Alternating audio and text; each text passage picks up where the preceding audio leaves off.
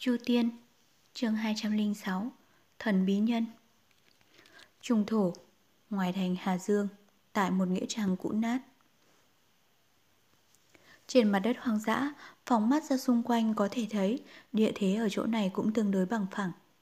Trừ hướng Bắc, Xa xa có tòa Thanh Vân Sơn nguy nga cao vất lọa Còn lại các hướng khác chỉ hãn hữu đôi chỗ, Có những đồi nhỏ, Khắp nơi cây cối chen nhau mọc Cây lớn cây nhỏ trải dài trên mặt đất hoang dã, xung quanh nghĩa trang cũng có vài cây to mọc. Lúc này là lúc trời tối nhất, mấy lớp lớp dày đặc che phủ bầu trời, che kín cả ánh trăng, chỉ rìa cạnh mới thấy lấp lóe ánh sáng hơi mờ của một vài ngôi sao nhỏ chiếu xuống vùng đất hoang lương này. Gió đêm muộn thổi qua, tuy rằng không mạnh lắm, nhưng lướt qua các ngọn cây, làm cho cành lá lay động, bóng cây lập lòe, phát ra những tiếng kêu xào xạc thê lương, rụi vào tai, thổi qua người, toàn thân bỗng nhiên lạnh toát. Chu Nhất Tiên cùng Tiểu Hoàn, dã cầu đạo nhân, ba người đứng lặng im ở đó, chúng mục vào con người thần bí kia. Chu Nhất Tiên đã phát hiện ra người này được một lúc, người đó tự hồ giống như một cương thi, động một cái rồi bất động đứng ở đó, án ngay tại chỗ cái cổng đổ nát, làm cho bọn Chu Nhất Tiên ba người không thể thoát ra được. Tiểu Hoàn định thần rồi hạ thấp giọng, thì thầm với Chu Nhất Tiên. Ra ra, ông nhìn kỹ mà xem, người kia có phải đang mặc đạo bào của Thanh Vân Môn không? Dã cầu đạo nhân cũng quay đầu lại, lưu tâm nghe hai người nói chuyện. Ánh mắt Chu Nhất Tiên liếc về phía thân hình đứng lặng như tượng gỗ của người kia một cái, rồi quả quyết gật đầu. Không thể sai được, các người hãy để ý đến hình thêu thanh kiếm ở trên tay áo mà xem. Đúng thật là của Thanh Vân Môn. Tiểu Hoàn lại thì thào. Thanh Vân Môn chẳng phải là chính phái hay sao? Lại có người quá nửa đêm mò đến chỗ quỷ dị này. Dã cầu đạo nhân gật gật đầu. Tuy hắn đối với chính đạo hoàn toàn không có chút hảo cảm nào, nhưng cũng không thể tin được môn hạ đệ tử của Thanh Vân Môn lại làm những việc như thế. Chủ nhất tiền trợn mắt, nhìn hai người một cái, ho khan một tiếng. Không hiểu sao, lúc lão phát hiện ra thân hình thần bí quỷ dị kia thì cũng thấy sợ hãi, nhưng thời gian cũng lâu rồi, thân hạnh quỷ dị kia tuy vẫn quỷ dị thần bí, nhưng cũng không có hành động hoặc cử chỉ tỏ vẻ muốn hại bọn lão, làm cho đàm lượng của Chu Nhất Tiên theo đó mà lớn hơn một chút. Lão rụt rè, tiến lên phía trước một bước, cười hờ hai tiếng rồi nói. Vị này, vị tiên sinh này, thứ lỗi cho chúng tôi, chúng tôi tịnh không hề biết nơi này là nơi ngài lui tới. Ra ra, Tiểu Hoàn ở phía sau gọi giật một tiếng, cắt ngang lời nói của Chu Nhất Tiên, thể hiện sự nôn nóng. Ở đằng trên nhân ảnh kỳ bí kia, đột nhiên cử động một cái, tự hồ như phản ứng với những gì Chu Nhất Tiên vừa nói. Chu Nhất Tiên nhíu mày, lập tức nhận ra ngay, nơi này là Nghĩa Trang, mình vừa nói chỗ này là nơi người kia lui tới, quá là ám chỉ người đó là tử thi quỷ yêu hay sao? Lão lạnh thắt cả lưng, vội cất tiếng cười giòn rồi nói. Điều này, điều này, lão hủ muốn nói là ba người bọn tôi đêm khuya tản bộ lạc lối vào đây, hoàn toàn là do vô ý. Tiên sinh đừng để tâm, bọn tôi không nhìn thấy gì hết, không nhìn thấy gì cả. Bọn tôi đi đây, đi ngay đây. Nói xong, lão quay đầu hướng tiểu hoàn và dã cẩu đạo nhân, nháy mắt ra hiệu. Ba người gắng can đảm khẽ khàng đi ra, ngang qua bên cạnh thân hình như quỷ mị kia mà thoát ra ngoài. Chẳng ngờ mới bước đi vài bước, ba người bỗng cảm thấy mắt mình hoa lên. Nhân ảnh đen xì kia tự nhiên đã chắn ngay trước mặt ba người, khoảng cách cũng gần lại. Tiểu hoàn thậm chí còn nhận ra ẩn hiện trên cơ thể người đó mùi tanh bốc lên. Gió lạnh vừa ào qua trên đầu, mắt đã thấy bóng đèn quỷ dị thoát cái đã đến trước mặt Chu Nhất Tiên. Dã cẩu đạo nhân mặt mũi biến sắc, tiểu hoàn thì mặt trắng bệch, kêu lên một tiếng A nhảy vội về phía sau thật nhanh, cố xả bóng đen kia càng nhiều càng tốt. Tiểu hoàn kêu thét lên, cũng bởi vì do sợ quá mà thành. Vì suy cho cùng, cô cũng chỉ là một thiếu nữ. Đối với những sự việc như đến lúc này, thì lúc nào mà chẳng sợ. Chủ như tiền và dã cầu đạo nhân nghe tiếng thét thì giật mình sợ hãi, vội quay đầu lại nhìn. Dã cầu đạo nhân, không hiểu dũng khí bỗng từ đầu ập đến. Gầm lên một tiếng, nghe như là tiếng sói chu, rồi nhảy ra đứng chắn trước mặt Tiểu Hoàn và Chu Nhất Tiên. Trong tay hắn, ánh sáng vàng cũng đồng thời lóe lên. pháp bảo thú nà kỳ dị đã hiện ra. Đêm một màu đen tuyền, ánh sáng màu vàng đó tuy nhợt nhạt, nhưng nhìn thấy cũng đủ cảm thấy ấm lòng đi ít nhiều. Tiểu hoàn nhìn thấy dã cầu đạo nhân làm vậy, trong lòng chợt thấy lo lắng, cũng không hiểu là tại sao. Cũng vào lúc đó, bóng đen vẫn đang chắn trước mặt mọi người, thốt nhiên lay động. Tay người đó vươn ra đằng trước, theo đó một luồng khí kỳ dị cũng tiến tới. Chính thị là đạo pháp của đương kim thanh vân môn, quang minh chính đạo. Dã cầu đạo nhân trong lòng tuy biết rõ người này, đạo hạnh cao thâm khó lường, nhưng có một người con gái đang núp sau lưng hắn, vô luận thế nào cũng không thể lùi bước. Hắn bèn hét to một tiếng. Pháp bảo thú na tức thì sáng rực lên nhằm vào người kia mà đánh tới. Trong đình viện của Nghĩa Trang, bóng tối lúc này tựa hồ đã bị dã cẩu đạo nhân xua tan. Trên mặt hắn ta, vào lúc này thì thấy nhân ảnh kia tựa hồ không hề có dáng phản kích lại, hiện nên nét kích nhạc cũng như vài phần hoan hỉ. Ngay sau đó, pháp bảo thú nào của dã cẩu đạo nhân dữ dội đánh mạnh vào ngực của nhân ảnh kia. Cái người tỏ ra là một nhân vật thần bí vô cùng, lợi hại vô cùng, không ngờ lại không thể tránh được một đòn đánh của dã cầu đạo nhân. Bản thân của dã cầu đạo nhân cũng không tin vào điều đó. Chu Nhất Tiên cùng Tiểu Hoàn ở bên cạnh cũng ngạc nhiên vô cùng. Chỉ thấy pháp bảo thú na phát sáng vàng rực, khí thế đại thắng. Rồi giây lát sau, ba người ngay lập tức phát hiện ra điều không ổn. Bị một đòn đánh toàn lực của dã cầu đạo nhân đánh thẳng vào ngực Thân ảnh người kia chẳng thèm lay động một chút Mặc dù đạo hạnh của dã cầu đạo nhân còn xa mới so sánh được với quỷ lệ Nhưng hắn cũng là một nhân vật ma giáo Tù hành lâu năm Lực đánh như vừa rồi không hề nhẹ chút nào. Người tầm thường dính phải thì máu huyết chắc chắn đã phun tung tóe Không chết thì cũng phải ngắc ngoại. Nhưng với nhân vật quỷ dị này Tự hồ như không hề có cảm giác Cứ như thế mà chịu đòn. Một khắc sau, người đó hừm khẽ một tiếng, dã cẩu đạo nhân đột nhiên kêu lên một tiếng sợ hãi. Không kịp nhìn thấy động tác của người đó thế nào, chỉ thấy lão vươn tay ra, rồi thu lại ngay. Trong tay lão đã có pháp bảo thú nà của dã cẩu đạo nhân. Pháp bảo của mình bị người khác đoạt mất, đối với người tu đạo là điều vô cùng nguy hiểm. Dã cầu đạo nhân vì vậy vừa giận vừa sợ, hét lên một tiếng, toàn lực thi triển pháp lực, cố gắng triệu hồi pháp bảo quay lại. Chẳng ngờ, pháp bảo thú na trong tay người kia cứ như không biết hắn đang dụng lực, đối với pháp lực chủ nhân đang thi triển thì chẳng có phản ứng gì. Người kia cúi đầu, nhìn vào vật nắm trong tay, sau đó lần đầu tiên cất tiếng nói, thanh âm khê rè, rất khó nghe, lạnh lùng nói. Yêu ma tiểu đạo, vậy mà cũng dám lộng hành tại đây. Dã cầu đạo nhân giận dữ cực điểm, lại cố gắng dụng lực thu hồi pháp bảo. Bỗng nhìn nghe đằng sau tiếng chu nhất tiền thét vội. Lùi lại, lùi lại mau.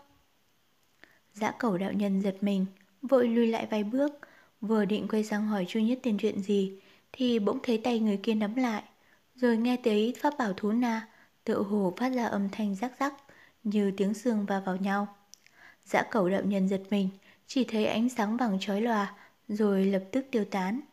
Âm thanh rắc rắc như tiếng mãnh thú lúc tối hậu kêu rên. Thống khổ, muốn thoát mà không được. Bàng một tiếng, pháp bảo thú nào của dã cầu đạo nhân bị người kia dùng tay không bóp vụn. Từng mảnh vụn sắc nhọn như dao nhằm phía ngoài phi tới. Âm thanh phập phập ập vào tai khiến tất cả đều cắm thẳng vào chỗ dã cầu đạo nhân vừa đứng. Dã cầu đạo nhân trong lòng vừa thống khổ vừa sợ hãi nhất thời không nói được gì. Mặt nhân vật quỷ dị kia lúc này vẫn bị hắc khí âm ảnh che kín. Ba người bọn họ không thể nhìn rõ được, chỉ nghe thấy âm thanh khàn rè, rồi thấy lão chậm chậm ngửa đầu nhân chìn cười. Trên sắc mặt, sắc khí không hề nhảm bớt. Không nói cũng biết là kỳ quái đến như thế nào sau khi hủy pháp bảo thú na. Người đó vàng phất tiết ra được một chút, thong thả cất tiếng cười lạnh. Âm thanh đó đập vào tai, trong nghĩa trang quỷ dị này như tiếng âm phòng kêu khóc. Bọn ba người Chu Nhất Tiên tất cả đều cảm thấy rụt sợ. Chu Nhất Tiên trong lòng bất an, mục quang ngưng thần, hướng về tay con người cổ quái kia quan sát, chứng kiến bàn tay vừa bóp nát, pháp bảo thú nha, không hiểu sao lại đang phát ra ánh sáng xanh nhàn nhạt, nhạt. Ánh sáng này khác hẳn âm khí phát ra trên cơ thể lão, rất thuần tránh ôn hòa. Rõ ràng là ở cảnh giới đạo gia chân pháp cực cao. Chủ nhất tiền ngạc nhiên ngẩng đầu, tiến lên một bước, quên mất cả sợ hãi, cũng không thèm chú ý đến vẻ kinh ngạc muốn ngăn trở của tiểu hoàn cùng với dã cầu đạo nhân. Lão nói, các hạ rốt cục là ai? Trên người khoác áo đạo bào của thanh vân môn, tù luyện không hề thấp hơn thượng thanh cảnh giới của thái cực huyền thanh đạo. Rõ ràng, đại sư trong thanh vân môn, thế mà lại có việc gì ở đây vào ban đêm này? Ánh sáng xanh kia bất chợt lóe lên, rồi thu lại, người đó chậm chậm quay sang nhìn Chu Nhất Tiên. Thấy hắc khí quỷ dị dày đặc trên mặt người kia, Chu Nhất Tiên bỗng cảm thấy toàn thân ớn lạnh. Chỉ nghe âm thanh khàn rè của người kia lạnh lùng nói.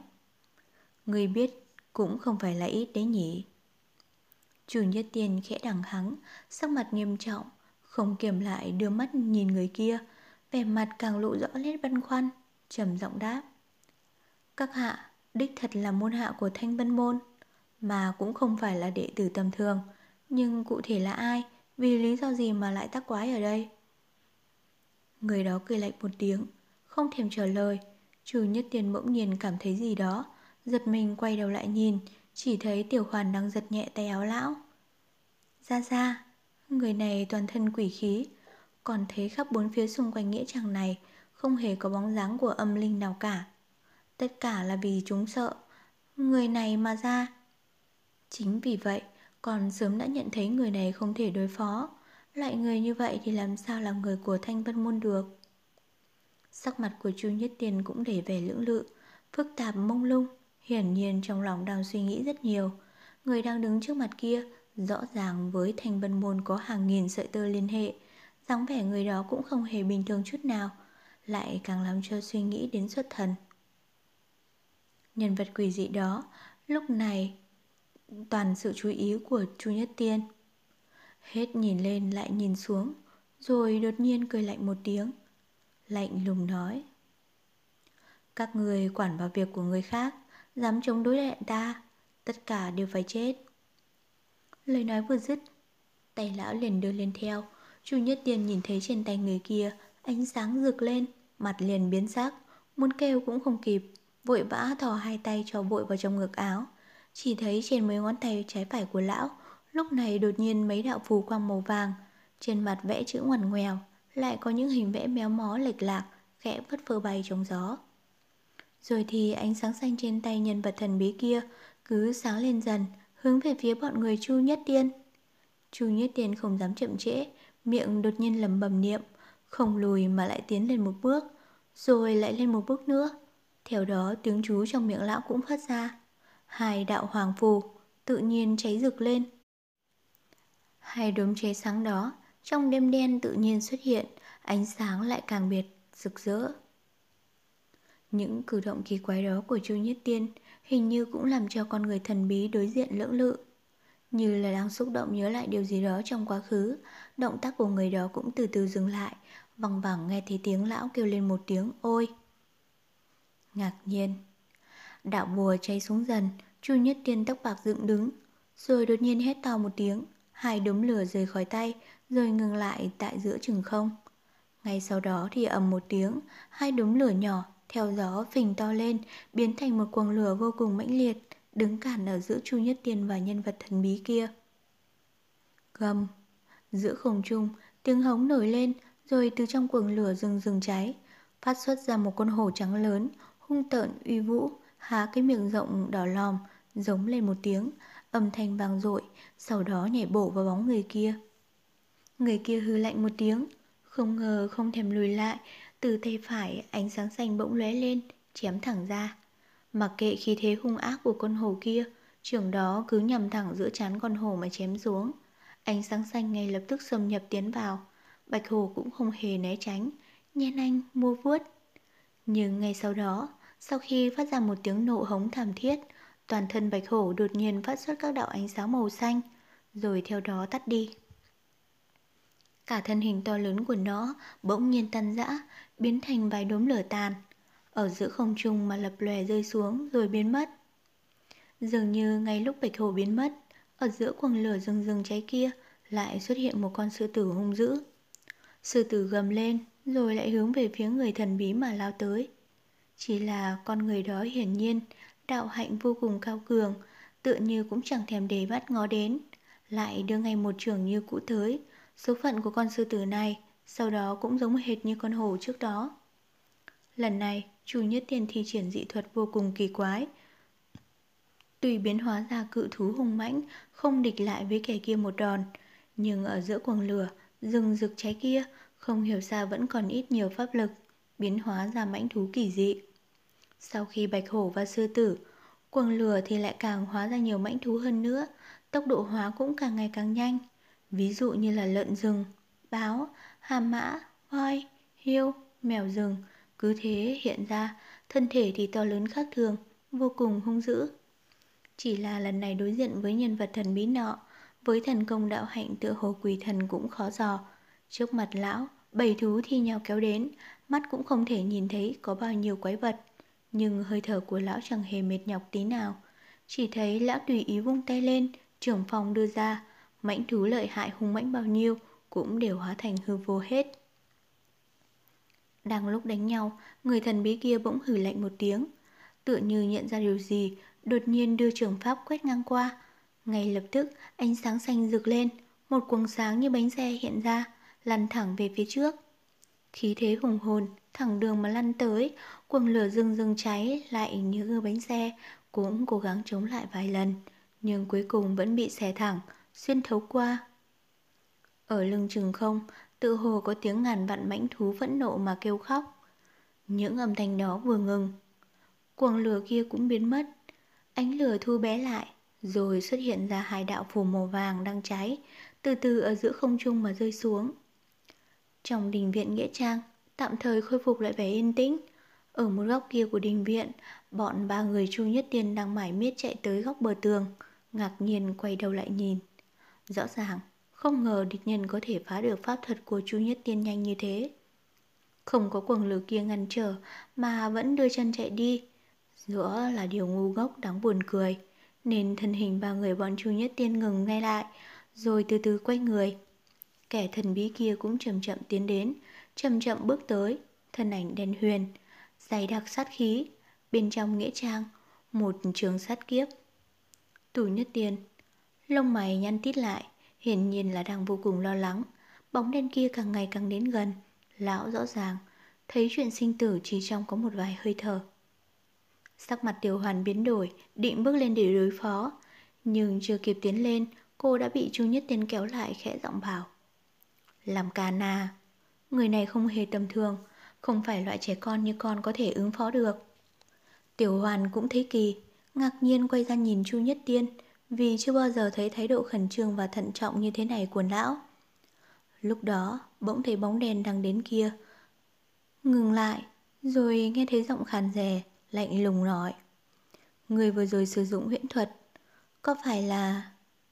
Người thần bí đó mới nói được một nửa, Chu Nhất Tiền đột nhiên chẳng hề sợ hãi gì, hai tay lại vung mạnh lên. Lần này ở trên đầu ngón tay của lão bỗng xuất hiện tám đạo bùa màu vàng. Gió đêm thổi tới, tám đạo bùa đồng thời bốc cháy.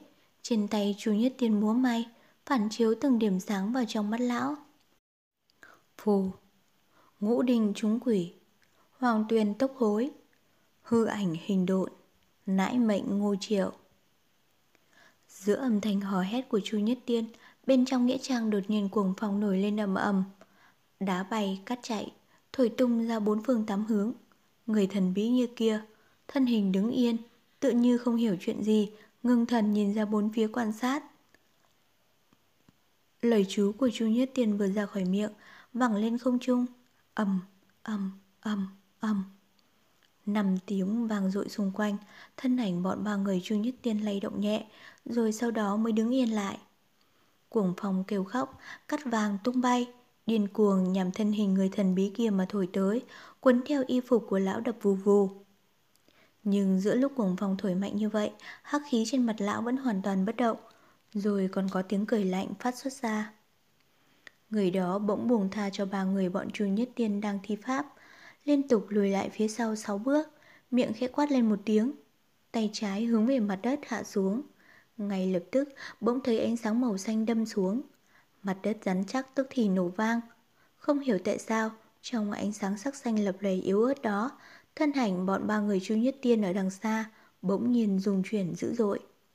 Ở dưới chỗ họ đứng, bỗng nhiên phát xuất một âm thanh cuồng khốc. Ai nha?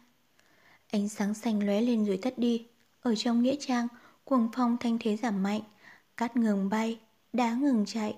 Ngay lúc đó, chỗ bọn ba người Chu Nhất Tiên đang đứng, mặt đất bỗng nhiên phát ra một âm thanh to. Rồi theo tiếng âm thanh này vang lên, một cái động ở dưới chân bỗng nhìn nổ ra. Nhân ảnh ba người đang đứng ở đó, tức thì biến mất. Ba người đột nhiên trở thành hư ảnh. Nhưng bên trong cái động đó bỗng vang lên những âm thanh lộ rõ vẻ khổ sở và sợ hãi. Tiếng âm thanh cào cào trong đất, rồi thất thể hiện ra nhân ảnh của ba người. Không phải là bọn Chu Nhất Tiên là ai nữa. Chỉ thấy trên mặt ba người bám đầy đất đá, mặt Chu Nhất Tiên còn hiện lên nét tái xanh, hiển nhiên là vô cùng mệt mỏi. Lão còn chưa kịp hoàn hồn, ngoảnh đầu nhìn về phía người thần bí kia, mặt liền nghệt ra. Người thần bí quỷ dị đó lạnh lùng đứng ở đằng xa, nhìn chăm chú bọn họ, hư lạnh một tiếng rồi khàn giọng nói. Không thể ngờ, người có thể liên tiếp thi triển pháp thuật đã thất truyền từ lâu. Ngũ đình kim pháp và tiểu quỷ bàn vận. Hơn nữa lại còn có thể thi triển hai đại dị thuật, đồng thời với địa độn. Ta đã đánh giá thấp ngươi, luận về những dị thuật này, khắp thiên hạ không có ai vượt qua ngươi được. Sắc mặt Chu Nhất Tiên rất nghiêm nghị, thành ra lại có nét khôi hài. Lúc nãy lão trầm giọng hỏi. Làm sao ngươi khám phá ra được? Người kia nhạt nhẽo đáp. Ngươi chẳng phải nói ta là yêu nhân của thanh vân môn đó sao? Những tiểu thuật giang hồ đó chính là công phu ngày xưa của thanh vân sư tổ. Ta đã nhìn thấy thì chẳng lẽ là không nhận ra hay sao? Chủ nhất tiền chậm chạp đứng thẳng lên, trong lòng muôn bàn ý nghĩ thềm động. Đối phó với nhân vật thần bí này, quả thật lão cảm thấy không thể ứng phó được. Đạo hạnh kẻ này, cao thâm khó lường, chỉ sợ đưa mắt nhìn ra khắp thiên hạ cũng khó tìm được kẻ nào đủ sức đối phó. Lại còn có một vấn đề khác khó hiểu. Đó là người này tựa hồ như là môn hạ của Thanh Vân Môn. Và lại tu hành thái cực quyền thanh đạo cực kỳ cao. Từ xưa đến giờ, lão mới thấy lần đầu, nhưng trên cơ thể của người này lại lệ khí rất nhiều. Đây cũng là lần đầu tiên lão thấy sao lại có một nhân vật như vậy trong đêm đèn xuất hiện ở nghĩa trang đổ nát này.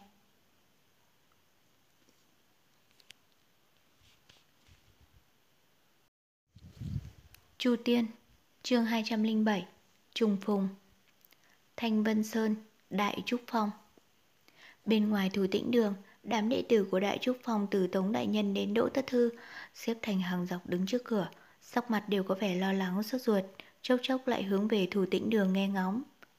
Qua một lúc, từ bên trong vang lên tiếng bước chân, một người nữ tử bước ra, chính là Văn Mẫn của Tiểu Trúc Phong. Đám đệ tử của Đại Trúc Phong chạy vội đến, Tống Đại Nhân nhìn đằng sau Văn Mẫn chẳng có ai, liền thấp giọng hỏi, sư nương của huynh sao rồi? Văn Mẫn gật đầu nói khẽ, tình hình tô sư cô giờ cũng không có gì nghiêm trọng, chỉ là lúc trở về đột nhiên bị ngất đi. Nghe sư phụ muội nói, do xúc động lo lắng quá, hiện giờ người đang ở trong khuyên nhủ, sư cô đã tỉnh lại rồi. Đám đệ tử cũng thở vào, nhưng chẳng vì thế mà sắc mặt trở nên tươi tỉnh. Đỗ Tất Thư sắc mặt khổ sở nói, thật là trời nắng bỗng có xét, sư phụ thì không có tin tức gì, giờ lại đến lượt sư nương chút nữa thì xảy ra chuyện. Cầm miệng. Tống đại nhân trừng mắt quát lên, Đỗ Tất Thư cười khổ lắc đầu không nói gì. Tống đại nhân quay người về phía Văn Mẫn nói. Sư huynh có nhờ muội phân phó cho huynh không? Văn Mẫn lắc đầu nói, không có. Tổ sư cô chỉ nói mấy câu với sư phụ muội, rồi bảo muội ra ngoài, dường như có việc gì đó không muốn cho muội biết. Tống đại nhân sắc mặt dầu dầu nói, cái này... Văn Mẫn thấy Tống đại nhân sốt ruột, không nén được mới khuyên. Tống sư huynh, huynh cũng đừng sốt ruột. Dù sao cũng chẳng có chuyện gì to tát, không phải là còn có tô sư cô và sư muội sao? Giờ xảy ra chuyện, Tô sư nương thì tim nát nòng tan, huynh phải cứng rắn làm gương cho mọi người mới đúng chứ. Tống đại nhân thở dài gật đầu nói. Muội nói đúng. Hắn trầm mặc một lúc rồi quay sang mấy sư đệ nói. Được rồi, được rồi, giờ đã biết sư nương không việc gì cả, mọi người cũng không cần phải đứng ở đây nữa. Nếu sư nương mà trông thấy thì lại làm con người thêm lo lắng. Mọi người về phòng của mình trước đi, ta ở đây đứng trực một lúc là được. Ngô Đại Nghĩa, Hà Đại Trí cùng đám đỗ tất thư quay sang nhìn nhau trầm mặc một lúc. Lão nhị Ngô Đại Nghĩa gật đầu nói. Như vậy cũng được, chúng ta nghe theo lời đại sư huynh. Nói xong, hắn quay về phía Tống Đại Nghĩa nói. Đại sư huynh, một lúc nữa địa sẽ trực ra yêu huynh. Tống đại nhân đang định lắc đầu bảo thôi. Hà đại trí vỗ vỗ vai hắn nói. Đại sư huynh, huynh lệnh cho chúng đệ về nghỉ ngơi. Huynh cũng phải tự mình bớt lo nghĩ. Sư nương cũng không muốn huynh như thế này đâu. Tống đại nhân cười trừ một cái, gật gật đầu. Đám người cũng dần dần tàn đi, chỉ còn lại Tống đại nhân và Văn Mẫn đang đứng bên ngoài thủ tĩnh đường. Nhất thời yên lặng, bốn mắt nhìn nhau, khuôn mặt Văn Mẫn khẽ ửng hồng, từ từ cúi xuống. Tống đại nhân đằng hắng hai tiếng, tự nhiên cảm thấy hồi hộp, cố gắng định thần lại, gượng cười hai tiếng nói. Văn sư muội, không phải là muội cùng với Lục Tuyết Kỳ cùng đi Nam Cương hay sao? Sao đã trở về rồi? Văn Mẫn lắc đầu. Muội đi Nam Cương rồi, cũng không định vội về sớm như thế này đâu, nhưng lúc đó có mấy chuyện kỳ lạ xảy ra. Muội và Lục Tuyết Kỳ sau khi bàn bạc cảm thấy việc này không thể xem thường, liền vội về trước báo với sư phụ cùng các vị trưởng lão. Lục sư muội thì vẫn còn lưu lại đó để theo dõi. Tống đại nhân giữ người hỏi. Việc gì mà quan trọng đến vậy? Văn mẫn nhìn tứ phía, rồi tiến lại ghé vào tai Tống đại nhân nói nhỏ vài câu. Không đợi nàng nói hết, Tống đại nhân sắc mặt đột biến. Văn mẫn nói xong liền lùi lại, đứng trước mặt nhìn thẳng vào Tống đại nhân nói khẽ. Giờ thì huynh biết vì sao muội lại vội vàng trở về rồi chứ? Tống đại nhân sắc mặt thay đổi bất định, qua một lúc mới lắp bắp nói. Việc này thật là tin xấu đến liên tục. Văn Mẫn trầm mặc một hồi rồi nói nhỏ. Ai, nói không phải chứ, muội cũng cảm thấy việc này bất thường. Lại thêm lúc muội về, bản môn xảy ra chuyện lớn như vậy. Ai ra? Nàng thở dài một tiếng, cũng không nói gì nữa rồi đứng bên cạnh Tống Đại Nhân. Đột nhiên cảm thấy một bờ vai gầy guộc mà lại ấm áp lạ thường, dằn không được lòng mình, liền từ từ đứng sát lại. Văn mẫn cúi đầu trầm mặc, như không có cảm giác gì cả, nhưng khóe miệng lay động. Có điều nàng chẳng nói gì cả, chỉ an tĩnh mà đứng đó. Bóng hình hai người cứ chảy dài như vật bên ngoài, thủ tĩnh đường của Đại Trúc Phong. Từ xa nhìn lại, rừng trúc của Đại Trúc Phong xanh rì rào, sao sạc, những bóng xanh mát của rừng cây được ánh mặt trời chiếu rọi, trời cao vời vợi không một đám mây, cảnh sắc vô cùng sảng khoái, mặt trời ấm áp nhìn xuống nhân gian. Hậu viên thủ tĩnh đường, bên trong tĩnh phòng, hai nữ tử đang ngồi nhìn nhau. Thủy Nguyệt đại sư trầm mặc hồi lâu rồi nói, sư muội, hay là muội nằm xuống nghỉ một lát đi. Tô Như lắc đầu, mặc dù nhìn bà mặt đầy mệt mỏi, thế nhưng giọng nói thì cương quyết. Muội không đi, thì cho dù có nằm xuống cũng không ngủ được. Thủy Nguyệt thở dài nói, sư muội, muội không phải lo lắng như vậy. Như lúc nãy ta nói với muội, dù nói thế nào đi nữa, Điền Bất Dịch và Trường môn sư huynh cùng lúc mất tích, muội không biết được bọn họ gặp phải chuyện gì ngoài ý, càng không thể nghĩ ngợi lung tung. Mặc dù nói đạo huyền sư huynh gần đây có vẻ bất an, nhưng đạo hạnh của huynh ấy rất cao, vượt xa sự biết đến của chúng ta. Định lực cũng như vậy. Điền bất dịch lại là sư đệ lâu năm, huỳnh ấy cũng không làm gì quá đâu. Tôn Như trầm mặc, ánh mắt đỏ hoe. Thủy Nguyệt Đại Sư lắc lắc đầu, đứng dậy đi lại trong phòng. Hiển nhiên trong lòng cũng dối bời, trước mặt thanh vân môn loạn hết cả lên, đến đám đệ tử bình thường cũng nhìn ra. Càng không phải nói đến những nhân vật trưởng lão biết rõ được nội tình ở bên trong. Tô Như miễn cưỡng cười một tiếng, cố gắng nói. Sư tỷ, sao đột nhiên hôm nay tỷ lại lên thông thiên phong vậy? Thủy Nguyệt Đại Sư buồn bã đáp.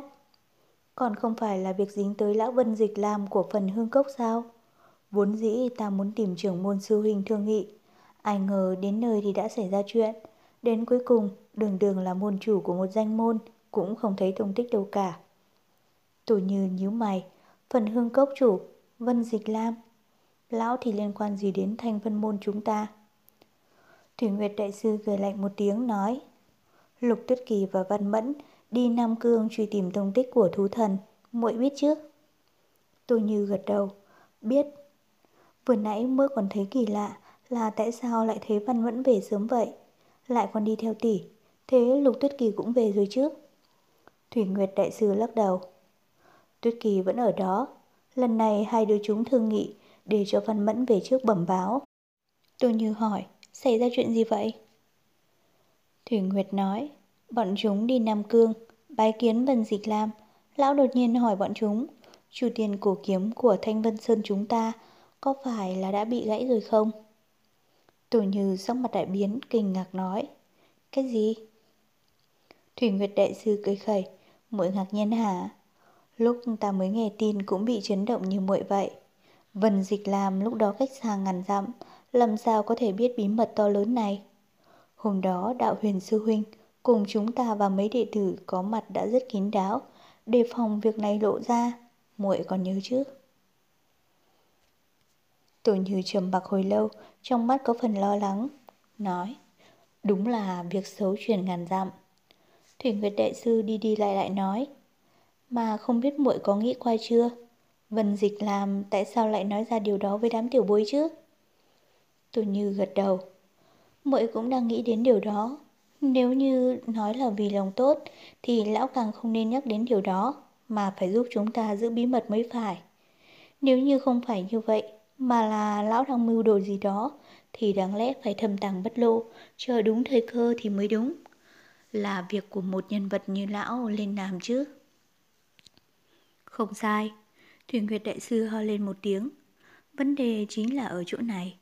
Lão Vân Dịch làm này, nhìn thì tưởng là lão hâm, làm việc hồ đồ, nhưng ta nghĩ người này tuyệt đối không đơn giản như vậy.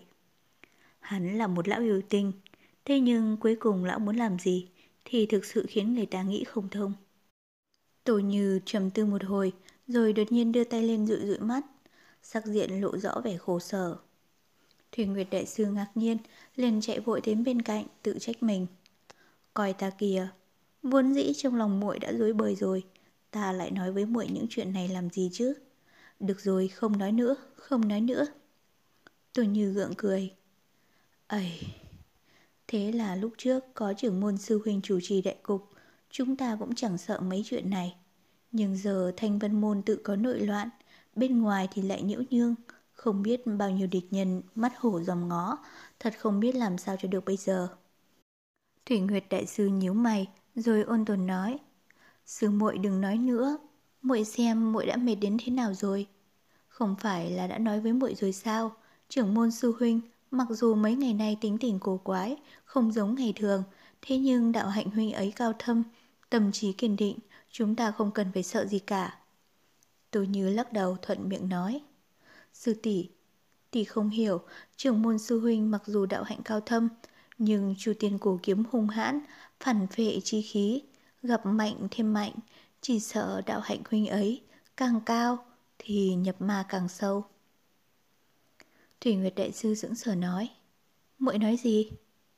Tôi như giật mình, giờ mới phát hiện mình lỡ lời, tự nhiên áo hở không nói được thêm gì. Thủy Nguyệt Đại Sư nhíu mày, nhìn thẳng vào Tô Như, nghiêm trọng hỏi. Sư muội, cuối cùng thì cổ kiếm Chu Tiên còn có bí mật gì? Muội đã biết điều gì? Mau nói cho ta nghe. Tô Như trầm tư một hồi lâu, thở dài rồi nói. Dù sao, sự việc cũng đến bước này.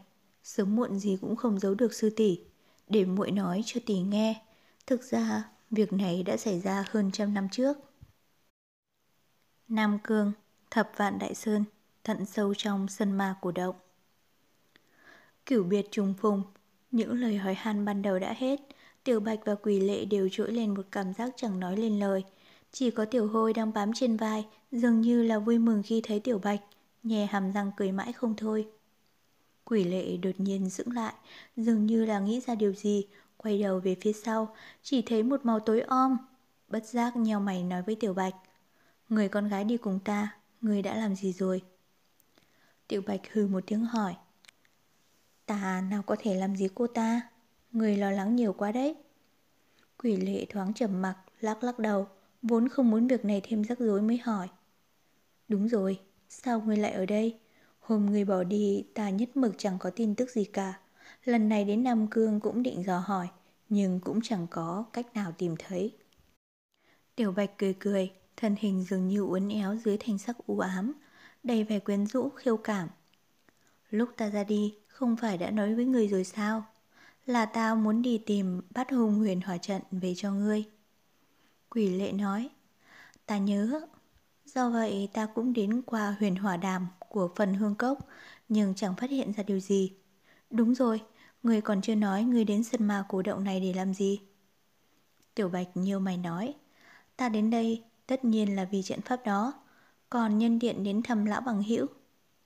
Quỷ lệ nhìn nàng trầm giọng nói Chẳng lẽ người nói nơi đây? Tiểu Bạch gật đầu. Không sai. Từ khi pháp trận ở huyền hòa đàm, Ở phần hương cốc bị hủy, Thế gian chỉ còn có nơi đây Là còn lưu trữ hoàn toàn bát hung huyền hòa trận. Ngoài ra, Người bạn cũ của ta ở đây.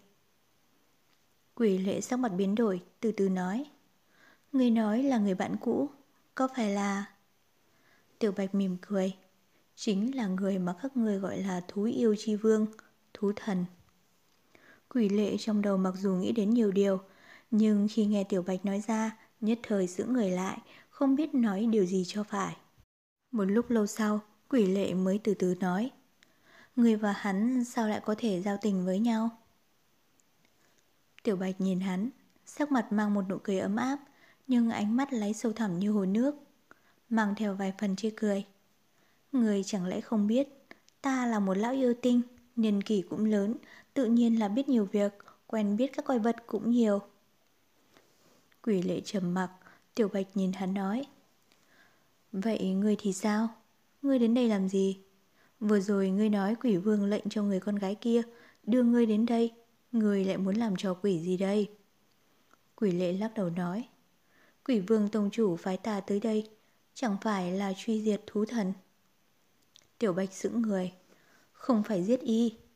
Vậy Muốn người vạn dặm xa xôi tới đây làm gì? Quỷ lệ nói. Tổng chủ muốn ta thu phục quái thú thao thiết bên cạnh y Để mang về. Thao thiết? Tiểu Bạch lại giữ người, Khuôn mặt như suy nghĩ, Tự mình nói. Quái lạ, Từ bao giờ lão lại có hứng thú với thao thiết chứ? Quỷ lệ nói. Điều này ta cũng không biết. Mà lệnh của tung chủ thì ta cứ thế mà làm Tiểu Bạch hừ một tiếng nói, Thao thiết là linh thú không rời của thú thần Ngươi muốn thu nó, chắc chắn phải ước qua hải của thú thần Chẳng lẽ ngươi chắc chắn sẽ thắng được y sao? Hay là ngươi cũng cho rằng, sau khi y thụ thương, muốn ném đá xuống giếng? Quỷ lệ nhìn Tiểu Bạch không nói gì, liền sau đó mỉm cười, bước dài qua Tiểu Bạch, hướng về nơi hắc ám thâm sâu mà bước tới. Tiểu Bạch mỉm cười bước theo hắn nói, Ngươi vậy là ý gì? Tiểu hồi đang bám trên vai quỷ lệ nhìn Tiểu Bạch. Tiểu Bạch đón lấy con khỉ, ôm nó vào trong lòng, xoa xoa đầu nó, trong mắt bất giác có vài phần thân thiết, quay đầu lại nhìn quỷ lệ. Quỷ lệ nhẹ nhàng nói, Ngươi biết không, Tông chủ phân phó cho ta việc gì, Chỉ cần không quá đáng, Ta đều đi làm cả. Tiểu Bạch hứ một tiếng Người đã khi nào nghĩ những việc ngươi làm Có khiến lòng người nhẹ bớt không? Những việc mấy năm nay ngươi làm, Chỉ sợ chắc gì Bích Giao đã hài lòng, Đã muốn. Bước chân quỷ lệ đột ngột dừng lại, Cả người như sững sờ. Tiểu Bạch cho mày cũng dừng lại, Tuyệt đối không nhìn quỷ lệ, Mà chỉ cúi xuống nhìn tiểu hôi, Nhẹ nhẹ vuốt đầu nó. Còn mắt thứ ba của nó chớp chớp, Dường như không hiểu, Nhìn tiểu bạch rồi lại quay sang chủ nhân của nó. Quỷ lệ trầm mặc một lúc lâu Mới nói nhỏ. Người biết, Nếu nói những lời đó sẽ khiến ta không vui, Tại sao vẫn còn nói như vậy? Tiểu bạch thở dài, không nói gì. Nhìn bóng quỷ lệ đồ dài, Dường như đang rất cô độc. Chỉ là hắn đứng trước ánh sáng u thanh quang, Tuyệt không quay đầu. Dường như sớm quen với việc chỉ có một mình, Hắn trầm mặc một lúc lâu, Cuối cùng chỉ nói một câu. Những việc thương thiên bại lý, Ta chưa bao giờ làm. Xong rồi Hướng về phía trước bước đi Không nói thêm một lời nào nữa Tiểu bạch trầm mặc nhìn theo bóng hình. Qua một lúc, nàng lại nhìn xuống tiểu hôi, đang chăm chú nhìn vào nàng. Tiểu bạch cười một tiếng rồi nói. Chủ nhân của ngươi, mười năm nay mặc dù không phát điên, nhưng cũng thật là kỳ quái. Bóng hình hai người trực tiếp vào sâu trong sân ma cổ động. Quỷ lệ cũng chẳng vội vàng, tiểu bạch thì sắc mặt như có tâm sự trùng trùng. Mặc dù không ngăn cản quỷ lệ vào tìm thú thần, nhưng cũng chẳng mở miệng chỉ đường, chỉ hờ hững bước theo. Đột nhiên, quỷ lệ đột ngột dừng bước chân, trước mặt hắn, phía trong bóng tối, đột nhiên sáng lên một đạo quang u minh. Lập lòe không ngừng, chiếu sáng trên cao, cách mặt đất khoảng chừng vài trượng. Bốn phía không gian yên tĩnh, đừng nói là hô hấp, ngay đến cả những ma thú hung ác cũng không thấy đâu. Lúc này, bước đằng sau của quỷ lệ, tiểu bạch thở dài nói. Đến rồi. Trước mặt phái giữa ánh lục quang là cửa vào. Qua cửa đó, có một thông gian thạch thất. Người và linh thú mà người muốn tìm đều ở trong đó. Quỷ lệ không nói gì, chỉ có điều tiểu hôi nhìn sắc mặt của tiểu bạch rồi đột nhiên nhảy sang vai quỷ quỷ lệ, sau đó quay đầu lại về phía tiểu bạch như nhe răng cười, gãy gãy đầu. Tiểu bạch nhìn tiểu hôi rồi cũng cười, sau đấy nói với quỷ lệ. Người nghe ta nói, ta và thú thần cũng có chút giao tình, do vậy muốn ta giúp ngươi đối phó với y là không thể. Đạo hạnh y thần thông, ta nghĩ ngươi chưa từng giao thủ với y, nhưng y lợi hại ra sao, ngươi cũng ước chừng được. Giờ y đã bị thương nặng dưới chu tiên kiếm, nhưng những kẻ đạo hạnh bình thường cũng khó mà đối phó được. Do vậy, nàng nhìn hắn rồi từ từ nói, thật sự, bây giờ người bỏ đi cũng không muộn đâu. Quỷ lệ trầm mặc một lúc, nhìn tiểu bạch, từ từ mà lắc đầu, rồi hít một hơi dài, định thần hướng về phía ánh sáng xanh mà bước tới. Nhìn bóng hình đang bước đi, tiểu bạch vẫn đứng yên đó, trong ánh mắt như tràn ngập sự ấm áp buồn bã. Đột nhiên, nàng hướng về phía quỷ lệ cao giọng nói. Trên người ngươi có đeo huyền hỏa giám chứ? Quỷ lệ dừng bước, quay đầu lại hỏi. Có, sao vậy? Trên mặt tiểu bạch có vài phần bất đắc dĩ, khe khẽ lắc đầu nói. Người nhớ rõ, thứ nhất, thú thần có thể đánh bại được. Thứ nhì, nếu cảm thấy nguy hiểm, người có thể dùng huyền hỏa giám.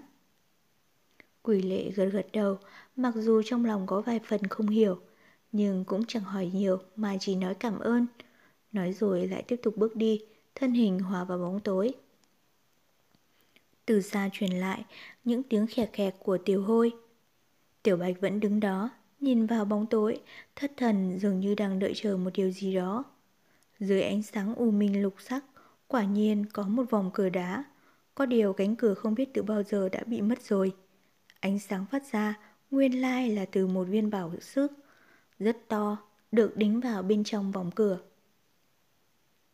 Quỷ lệ không ngừng lại, bước thẳng vào bên trong, đột nhiên trước mặt trói lên. Một bồn lửa đang cô độc cháy bùng trên mặt đất, xung quanh đó là bóng tối bao trùm, nhìn không rõ thạch thất to nhỏ bao nhiêu, nhưng đằng sau ánh sáng, hắn có thể thấy rõ ràng một nam tử. Bộ áo y mặc đang mặc ở trên người thì vẫn còn rất như mới, lưng tựa vào bức tường. Hắn nhìn nhẹ nhẹ và cười. Dùng nhằm đó, với hắn như quá quen thuộc, mà bên cạnh người nam tử đó, ác thú thao thiết đang từ từ đứng dậy, gừ lên những tiếng đầy thù địch. Nhìn sắc mặt nam tử, mặc dù rất yếu ớt, nhưng nhãn thần dường như mang một chút tiêu ý, khẽ mỉm cười với quỷ lệ đang đứng trước cửa nói. Chúng ta lại gặp nhau. Chu Tiên Chương 208 Đoạn kiếm Trung thổ Nghĩa trang hoang phế ngoài Hà Dương Thành Nhân vật thần bí nọ chỉ cần một cử động là đã phá tan pháp thuật của Chu Nhất Tiên Dùng đạo hạnh thâm bất khả chắc chấn nhiếp tàn cục Thậm chí đến thuật tháo thân ruột của Chu Nhất Tiên cũng bị y nhìn thấu mà trong ngôn ngữ cử chỉ, người này lại không hề phủ nhận quan hệ bí ẩn với Thanh Vân Môn. Lại thêm sự tu hành thái cực huyền thanh đạo, cao thâm đến mức khó hiểu của y, lai lịch của nhân vật thần bí này đúng là không thể tưởng tượng được. Xong, bóng đèn đó càng tiến đến gần, luồng khí hung lệ trên mình y càng ùa tới.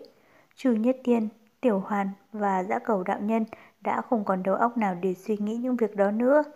Sau khi phá tan pháp thuật của Chu Nhất Tiên, cái bóng ẩn trong bóng đêm đen của người đó, tựa hồ đột nhiên bị kích thích, bắt đầu từ từ thở hồng hộc, hô hấp càng lúc càng nặng nề. Chu Nhất Tiên cau mày, nhìn chằm chằm vào cái bóng đó, trong mắt ngược lại lại không có bao nhiêu kinh sợ, mà nhiều hơn là sự nghi hoặc. Với đạo hạnh cao thâm của người thần bí, khi vừa mới xuất hiện, tự nhiên là quyết không thể nào động thủ mấy lần mà đã thở hồn hển được như thế. Hiển nhiên trong người y có một chứng bệnh, hoặc là một thứ tật quái dị nào đó, nên đến mức đạo hạnh cao thâm vậy rồi vẫn không thể là khống chế. Tuy vậy, nhưng trong bề ngoài, nhân vật thần bí đó không chỉ không có bất kỳ một vết tích nào của sự xuống sức. Ngược lại, luồng khí hung lệ càng lúc càng dày. Luồng khí thuần chính và ôn hòa của thái cực huyền thanh đạo bị nén xuống, sát khí và sức ép phủ phục tới. Lại có qua nó mà không cái gì không kịp. Lúc này, bất kỳ ai đối diện với đôi mắt đỏ ngầu, hung ác, dần dần rực lên sau làn khí đen, đều có thể hiểu tiếp theo đây nhân vật thần bí đó định làm gì. Chủ nhất tiền nghiến răng như hạ quyết tâm, lão kéo cả một cái thật mạnh, định kéo dã cầu đạo nhân và tiểu hoàn lại sau lưng. Lão thò tay ra, dã cầu đạo nhân bị kéo lại, nhưng chỗ tiểu hoàn thì đã trống không. Chủ nhất tiên hoảng vía, lão còn chưa kịp ngoảnh đầu lại nhìn, một bóng người đã lướt qua. Tiểu hoàn lại đã đứng trước mặt lão, đối diện với người áo đen thần bí đó. Chủ nhất tiên ngạc nhiên, lại nghe tiểu hoàn kêu bằng giọng gấp gút. Ra ra, ông mau chạy đi, cháu ngăn y lại. Chu Nhất Tiền tức giận, cháu thì hiểu cái gì? Người này đạo hạnh không phải là tầm thường, mau!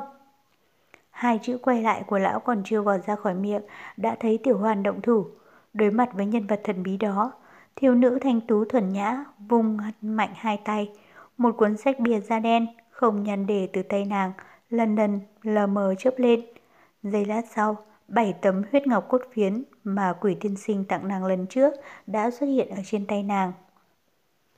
Một luồng khí ác ám, vô hình mà như vật chất, đột nhiên lan tỏa trong không trung, chụp xuống chỗ khu đình viện hoang phế. Chủ nhất tiền ngạc nhiên dừng bước, để nhân vật thần bí đang đã áp đến trước mặt, cũng kêu ý một tiếng rồi đứng khựng lại. Hoàn toàn khác với luồng khí hung lệ trên mình nhân vật thần bí, nhưng quỷ khí lâm dâm, thấm đẫm thứ hắc ám tương tự nọ, từ bốn phương tám hướng dồn lại. Ở đây vốn là nghĩa trang, âm khí vốn đã rất nặng rồi. Đến giờ tiểu hoàn thi triển dị thuật, ngụy dị của quỷ đạo. Tức thời, tiếng quỷ khóc liên hồi, âm phong rào rạt, như chứ tiếng chu gào của hàng vạn con quỷ, cùng một lúc khiến cho người ta khiếp đảm. Bảy tấm huyết ngọc cốt phiến từ từ bốc lên khỏi tay của tiểu hoàn, như được điều khiển bằng một bàn tay vô hình, Chúng xếp thành một hình tam giác trong không trung. Phía trên tiểu hoàn, ở những chỗ như bợn máu trên mỗi tấm, đều từ từ bừng lên một lớp sáng màu đỏ sẫm. Như là bảy con mắt, từ từ mở bừng, nhìn chòng chọc vào nhân vật thần bí nọ. Trong luồng gió tả dị tràn ngập ở nghĩa trang, y sam của nhân vật thần bí đó cũng kêu lên vù vù. Nhưng y tựa hồ không hề bị ám bởi những thứ quỷ mị âm linh đó. Đôi mắt ẩn trong bóng tối, ngập ngụa khí đen hơi nhíu lại, đột nhiên cất giọng lạnh băng. Thuật pháp quỷ đạo. Tiểu hoàn khẽ trong mày, gương mặt tú Mỹ giờ đã trở nên trắng bệch. Không biết vì lần đầu tiên thi triển pháp thuật chưa quen hay là do sự sợ hãi bẩm sinh của người con gái trước những sự vật như ma quỷ âm linh này. Nhưng bất kể ra sao, pháp thuật quỷ đạo lần đầu tiên trong đời nàng thi triển dưới tác dụng thúc đẩy từ dị bảo của quỷ đạo là huyết ngọc cốt phiến đã thành hình, quanh mình nàng dần dần ngưng tụ một hớp bác khí dày đặc. Đồng thời, trong cánh tay nàng lật chuyển đã hiện lên lại là một bộ đầu lâu xương sọ khổng lồ màu đen, không ăn khớp chút nào với hình tượng của tiểu hoàn.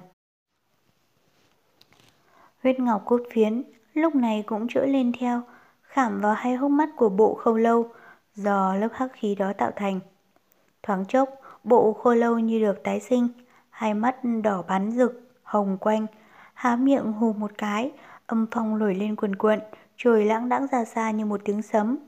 Một đạo hắc khí như lợi, tiến vụt ra khỏi mồm, nó nhanh chóng vô tỉ, bắn về phía thần bí nhân. Tiếng rít phá không, như tên bay sắc nhọn, chớp mắt đã đến trước mặt người nọ. Y vụt xoay mình, nhìn có vẻ là rất chậm, nhưng chỉ trong đường tơ kẽ tóc đã trắng được mũi tên, khí đen hùng lệ. Quỷ tiễn xé gió lao đi, tiếng rít của nó vẫn như còn lại ngay bên màng nhĩ. Không để y kịp thở, mồm khôi lâu đen thui đằng trước lại liên tiếp phụt ra những ngọn quỷ tiễn đen hùng tợn, rít lên từng hồi, bắn thẳng về phía nhân vật thần bí nọ. Nhưng phương hướng có hơi khác nhau, trên dưới trái phải đều có, không chừa lấy một khe hở. Chu Nhất Tiên và Dã Cầu Đạo Nhân đứng sau Tiểu Hồ Hàn đều bị biến sắc. Điểm khác nhau là Dã Cầu Đạo Nhân vừa lạ vừa mừng, chưa từng tưởng đến đạo thuật của Tiểu Hoàn lại lợi hại đến thế. Còn Chu Nhất Tiên thì sắc mặt hết sức phức tạp, trên mặt không có mấy phần hoan hỉ, mà nhiều hơn là lo lắng và hoài nghi. Cũng chính lúc đó, sắc mặt Chu Nhất Tiên trở thay đổi, lão lùi lại sau một bước, nhìn về một hướng khác trong nghĩa trang. Nơi đó tuyệt không phải là hướng mà Tiểu Hoàn và nhân vật thần bí kia giao đấu. Ngược lại là một nơi mà tất cả mọi người đều không chú ý. Bọn họ vừa mới dò ra xong, căn nhà hoàng trong nghĩa địa kia. Ở đó, trong bóng tối, có điều so với quỷ khí âm âm trong khu đình viện, nơi đó tựa như lại còn tốt hơn.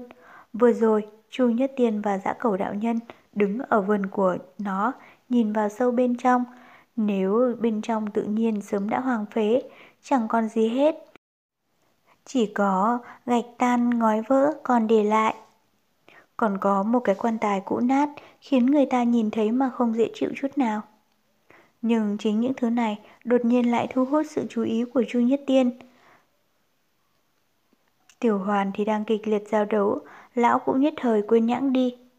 Trong căn nhà hoang đó lại có cái gì xuất hiện? Chu Nhất Tiên không chớp mắt, nhìn chăm chăm về hướng đó.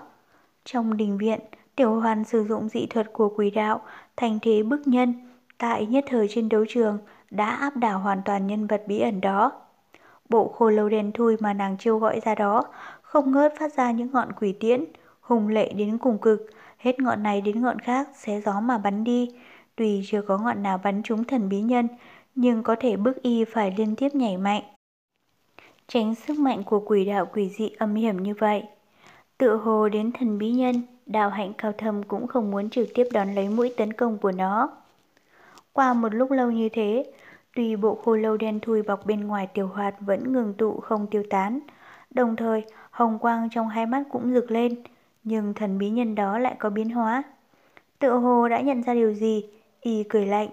Đột ngột giữa làn mưa tên, y bằng mình lao lên, xông về phía tiểu hoàn. Tất cả những ngọn quỷ tiễn nhất thời đều mất độ chính xác, lướt qua bên mình y. Soạt soạt, những tiếng rú rít lướt qua bên tai, lại bay sang bên cạnh. Dã cầu đạo nhân, mặt mày thất sắc, tiểu hoàn cũng nhợt nhạt, thấy thân ảnh màu đen kia sắp bay đến gần mình. Đôi tay nàng vụt chấp lại, khép lên trước ngực. Tức thời, dưới sự thúc động của pháp lực, bộ khôi lâu màu đen hừ một tiếng lại đột nhiên biến nhỏ đi một nửa, nhưng đồng thời chắn lên trước mặt tiểu hoàn. Bảy tấm huyết ngọc cốt phiến, lấp lánh hồng quang, quay quanh lông lốc. Trong hai mắt bộ xương khô, chỉ thoáng chốc tạt ra một tấm màn, kết bằng ánh sáng màu đỏ, cắt đứt đường lao tới của thần bí nhân. Thần bí nhân hử mũi, tự hồ với đạo hạnh của y mà cũng có phần úy kỵ tấm bản sáng màu đỏ này. Y bèn đứng giữ người, khựng lại, nhìn lại phía tiểu hoan. Tuy tạm thời thoát được nguy hiểm, nhưng tiếp theo thì không biết phải tại sao. Cả người bỗng run lên, tự như đột nhiên nguyên khí bị tổn thương. Trên mặt lướt qua một sắc đen. Giây lát sau, thuật pháp trong tay nàng và bộ khô lâu màu đen trước mặt, toàn bộ đều bắt đầu run lên nhẹ nhẹ. Đến những ngọn quỷ tiễn mà nàng điều khiển bắn ra cũng lập tức bị ảnh hưởng. Từ khí thế bắn đi vùn vụt sắc nhọn, thế bất khả kháng, biến thành yếu ớt, dã rời. Mà phía trước tấm màn sáng đó, do tiểu hoàn hóa phép tung ra, dưới tinh thần mệt mỏi của tiểu hoàn, cuối cùng dần dần lay động rồi tiêu tan. Bất ngờ là, thần bí nhân khi thấy tiểu hoàn đột nhiên suy sụp như thế, lại đứng nguyên, nhìn thiếu nữ đang từ từ kiệt sức đi trước mặt mình, trong mắt lóe lên một tia lạnh lẽo. Dã cầu đạo nhân cuống quýt, không biết uy thế áp đảo lúc trước của tiểu hoàn làm sao đột nhiên lại thua sút như nguyên khí hao tổn, vội vã tiến lên, đỡ lên người con gái đang lảo đảo muốn ngã. Y tức thời thất kinh, thân hình tiểu hoàn không những lạnh băng, mà trong hơi lạnh ấy còn vắng vất một luồng yêu khí quỷ lực, ngụy dị khó lường, từ từ tỏa ra, cứ như muốn tìm người để hút. Cũng may, cảm giác này rất mau tiêu tan. Khi tiểu hoàn dã rời ngồi phệt xuống đất, gã cầu đạo nhân cũng không dám chậm trễ, đỡ nàng từ từ ngồi xuống. Chủ nhất tiền im lìm, bước đến bên cạnh tiểu hoàn, quan sát kỹ sắc mặt nàng, lắc đầu thở dài không nói gì cả. Tiểu hoàn lúc này, chồng đã suy kiệt đến cùng cực. Có vẻ không còn cả sức để nói nữa. Bộ khô lâu trong không trung từ từ nhạt đi, cuối cùng tan biến, chỉ còn lại bảy miếng huyết ngọc cốt phiến, đã trở lại dáng vẻ giản dị tầm thường. Dừng trong không trung một lát, rồi rơi thẳng xuống, rơi trên nền đá trước mặt Tiểu Hoàn, phát ra mấy tiếng kêu khô khốc. Thần bí nhân nhìn Tiểu Hoàn một lát, rồi đột nhiên hỏi. Huyết hồn thuật này, à ta tu luyện được bao lâu rồi? Chủ nhất tiền chậm rãi đi lên trước. Hắn chắn tầm nhìn của người thần bí nhân. Thần bí nhân nhìn lão, Chu Nhất Tiên đạm nhiên trả lời. Chừng một tháng thôi. Kẻ thần bí nọ lặng lẽ giây lát, hai đốm sáng đỏ không biết từ lúc nào, từ từ lại mờ đi rất lâu. Sau đó cùng với sự yếu đi của hai đốm sáng đó, cả người y có vẻ trông thấy lại nhiều thêm mối phần gần như với con người. Luồng khí hung lệ trên người nhạt đi. Chu Nhất tiền cao mày. Lão đi Nam về Bắc, kiến thức dịch duyệt, phóng mắt khắp hầm trời, chẳng ai là sánh nổi với lão. Tự nhiên đã nhìn ra chỗ quái dị trên mình thần bí nhân này, trong mắt từ từ lộ ra vẻ suy nghĩ, sau đó tự như nhớ lại điều gì, đột nhiên lướt mắt lại phía căn nhà hoang. Trong làn gió đêm lạnh lẽo, căn nhà đã bỏ phế nhiều năm đứng chờ trọi lẻ loi, rượu dã thê lương, đúng là không có điểm gì khác lạ, chỉ có điều Chu Nhất Tiên trông dáng vẻ của nó, lại lấy làm lạ lùng, lờ mờ còn mong đợi một cái gì đó. Thần bí nhân trầm mặc một lúc, thanh âm vẫn bình đạm như thế. Nhưng nhìn theo hướng mắt của Chu Nhất Tiên ở sau lưng, bất ngờ có thêm mấy phần tán thưởng.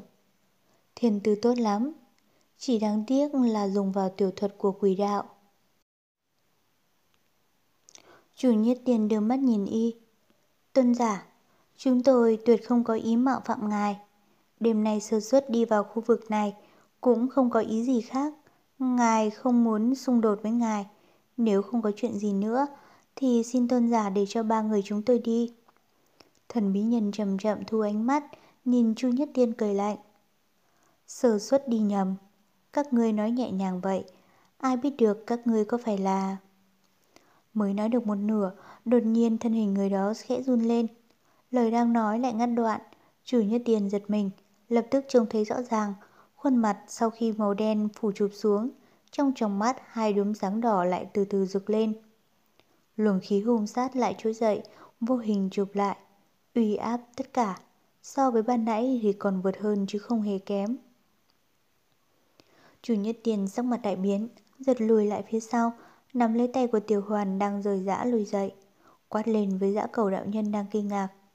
Mau, mau chạy tản ra, chạy được người nào hay người ấy. Dã cầu đạo nhân tự hồ cũng hiểu được chuyện gì đó, nhưng y chưa kịp mở miệng, bóng tối đằng trước đã ngừng tụ. Âm phòng lồng lộng, một cái bóng âm u khổng lồ đột ngột từ trên cao chụp xuống. Lại chụp cả ba người bọn họ vào trong, không có đường nào chạy thoát cả. Dã cầu đạo nhân giống lên, cả người nhảy phốc lên trước. Ấn tiểu hoàn xuống, dùng thân mình ngăn chặn cái bóng đen đó. Chủ nhất tiền sửng sốt, những biểu tình phức tạp trên khuôn mặt già nua cứ biến chuyển thay nhau chỉ trong thoáng chốc. Bóng hắc ám uy thế vô tỷ đó đã như lướt tới. Chụp xuống nhân gian, uy thế nặng lề của nó không thể kháng cự được. Chụp dầm dầm xuống như thái sơn áp đỉnh, ba người sắp bị ép cho tan nát. Đúng vào khoảnh khắc sinh tử oan đầu ấy, trong căn nhà hoang phế, chớp lên một đạo xích quang. Tự như có người giống lên giận dữ trong bóng tối. Luồng sáng ấy trong chớp mắt bùng phát. Tựa như cơn giận bị dồn ép từ rất lâu, trong chớp mắt phá tan bóng tối, biến thành cột sáng khổng lồ, rực rỡ chói chang từ sâu trong căn nhà tối mà lao phụt ra cùng với nó là tiếng động nổ vang như tiếng sấm. Cả căn nhà hoang trong nháy mắt đã bị một luồng đại lực chấn động, đến nỗi bắn tan thành muôn mảnh. Đám vụn gói vỡ trong tiếng động khủng khiếp đó, bị bắn lên tận trên trời, xích quang lấp lánh như hỏa diệm bừng bừng. Một nhân ảnh hóa thần cự long, vạch qua hư không, với khí thế vũ bão bắn vọt tới, lao vào thần bí nhân. Bóng đen ngụy dị, trông có vẻ sắp đè nát Chu Nhất Tiên, Tiểu Hoàn và Dã Cầu đạo nhân, bỗng nhiên rút về như cá voi hút nước. Áp lực to lớn vụt tiêu tan, Chu Nhất Tiên và hai người kia bất giác cảm thấy như trời xoay đất chuyển, trong đầu choáng váng không ngớt. Ở nơi xa, bóng người sáng rực lao đến như tiên bắn, nhân vật thần bí dường như hết sức tức giận. Màu máu đỏ trong hai mắt càng sẫm thêm, hai tay cùng bung ra, chặn lên phía trước, nháy mắt đã ngừng kết thành một bức tường bóng đen, chặn đứng luồng xích quang rừng rực đó lại. Hai bên toàn lực kịch đấu, ở nơi xích quang và hắc ảnh sắp vào nhau, ánh sáng cũng rực lên gay gắt, không ngừng phát ra những tiếng rít, xì xì quái dị. Từ xa nhìn lại, cảnh vật xung quanh bắt đầu lỏng ra, luồng sóng nóng, rung rinh bắt đầu cuộn chảy, từng điểm từng điểm một, bốc lên không trung. Lúc đó, thân ảnh của hai nhân vật thần bí đã không còn nhìn rõ nữa. Đêm đen bình lặng này, nghĩa trang hoàng phế này, lại có những nhân vật đạo hạnh cao thâm thế. Ở đây quyết bề sinh tử. Đột nhiên, nơi sâu nhất trong luồng sáng phát ra một tiếng động khủng khiếp, như tiếng sấm trên trời đột nhiên nổ vang. Trong nháy mắt, một luồng kình phong rát mặt táp tới, bốn bề bụi cát rào rào, tất cả mọi vật thể đều bị đánh bay. Thậm chí, ba người chu nhất tiên, thân thể cũng mất tự chủ mà bay bật ra ngoài. Trong tiếng sấm khủng khiếp đó, tự hồ còn có một thanh âm cuồng nộ hơn nữa, như xét dáng. Người còn không hồi đầu. Đáp lại âm thanh đó là một tiếng cười gằn, bao hàm của sự khinh thị và cuồng ngạo vô cùng. Bóng sáng lắc lư, sau đó cuối cùng ảm đạm đi. Một cái hố lớn đột nhiên hiện ra giữa đám cát bụi. Hai người đứng sững, đối mặt với nhau trong cái hố. Một người thì bọn chú nhất tiền chưa gặp bao giờ. Thân hình béo lùn, mặt mày giận dữ, tay cầm một cây kiếm màu đỏ rực, lẫm lẫm uy liệt. Chỉ có điều, không biết là có phải thọ thương hay không, nơi khóe miệng đã có vết máu. Người kia mặc y sam, chính là nhân vật thần bí mà họ vừa đối địch. Nhưng lúc này, tầng hắc khí chụp xuống mình y đã tiêu tán. Không biết có phải vì cùng nhân vật béo lùn kia đầu phép quá kịch liệt, không có cách nào duy trì được hay không? Từ xa nhìn lại, thân hình của nhân vật thần bí thứ nhì này, mặc đạo bào thanh vân môn, khuôn mặt thanh rong, dâu dài năm tròm. Ấn tượng đầu tiên là cao nhân đắc đạo, chắc tuyệt bất phàm. Chỉ có điều, lúc này trong mắt ông ta lấp lóe ánh đỏ và lạnh lẽo, lại tăng thêm mấy phần ngụy dị. Người béo lùn liếc nhìn bọn Chu Nhất Tiên, tự hồ trông thấy ba người bọn họ tạm thời không còn nguy hiểm, mới lộ vẻ yên tâm một chút. Sau đó thần tình trở nên nghiêm khắc, trừng mắt nhìn kẻ nọ. Rồi lâu mới cười lạnh. Ngươi cho rằng dựa vào đạo thuật chu tâm hỏa đó mà có thể gây khó cho ta chăng? Kẻ nọ mắt vứt sáng rực, ánh đỏ, luồng khí hung sát ngày càng mạnh lên đến cùng cực, gần như là một vật hữu hình, không ngừng thò ra thụt vào, âm u nói. Ta lại quên mất, đạo thuật này nguyên tổ là tổ sư của chi phái ngươi sáng tạo ra, có điều dùng trên mình ngươi từ vị không dễ chịu hả? Phi, lão béo quát, ngươi xa vào ma đạo, còn dám vọng ngôn. Chu tâm hỏa, sớm đã bị các đời tổ sư cấm tu hành. Hôm nay, ngươi lại không coi giáo huấn vào đâu, trong mắt còn có các đời tổ sư thanh văn môn nữa hay không? Kẻ nọ cười gằn. Hôm đó ta và người quyết chiến, tổ sư từ đường bị hủy hoại, không phải là công lao của một mình ta. Trong mắt ngươi còn có các đời tổ sư thanh văn môn nữa hay không? Lão béo nghẹn lời, nhưng ngay sau đó càng giận hơn, chỉ nhất thời không biết nên nói gì mới phải, chỉ biết trừng mắt nhìn kẻ nọ. Kẻ nọ xăm soi lão béo, đột nhiên bật cười. Ta thấy ngươi đừng nên cứng đầu nữa. Tuy đạo hạnh ngươi thâm hậu hơn ta nghĩ, có thể miễn cưỡng công phá sự khiên chế của Chu Tâm Hỏa, Nhưng người vì cứu bà người kia mà đã hao phí tu hành cưỡng cầu không thông. Lúc này, khí huyết đang chạy ngược, khí mạch toàn thân cùng chấn động. Đạo hạnh nhiều nhất chỉ có được 6 thành so với ngày thường thôi. Lão béo không có ý sợ hãi hay rút lui, cứng cỏi đáp. Năm đó, người và vạn sư huynh, tuyệt đại phong hoa, hàng ma trừ yêu. Ta theo sau người, vì các ngươi mà chết cũng không có ý hối hận. Nhưng hôm nay, ngươi đã không phải người năm xưa nữa. Mà những điều ta làm lại chính là những điều năm xưa, người và vạn sư huynh, dẫu có chết cũng vẫn làm mà không hối hận. Lão hú dài một tiếng, trên mặt lộ vẻ cường nghị, lại pha lẫn sự đau đớn bi ai mà hét lên. Tiếp kiếm. Lời còn chưa dứt, nhân ảnh như điện, chớp mắt đã hòa vào xích quang trùng trùng. Như cự lòng đằng không, lao bổ tới. Kẻ nọ ánh mắt bừng đỏ, còn người thu hẹp lại, trông thấy cột sáng đỏ, thành thế to lớn, sẽ không phá thiên rạch địa, không có gì ngăn cản nổi, chỉ còn một con đường đồng quy ư tận mà thôi. Y cười lạnh, tay phải huy động, một đạo sáng lạnh lẽo bùng lên, không rực rỡ trói lọi, nhưng chắn lên trước mình, chặn đà lao tới của cột sáng đỏ rực. Luồng sáng lạnh băng và cột sáng màu đỏ rực vừa chạm. Đột nhiên, rực lên sáng chói, trông như tù nhụt, lại cắt lẹm vào, ánh sáng chói lòa lay động. Lão béo gầm lên một tiếng giận dữ, rồi sau đó là một tiếng đớn đau, xích quang lập tức bị chặt đỏ quay về.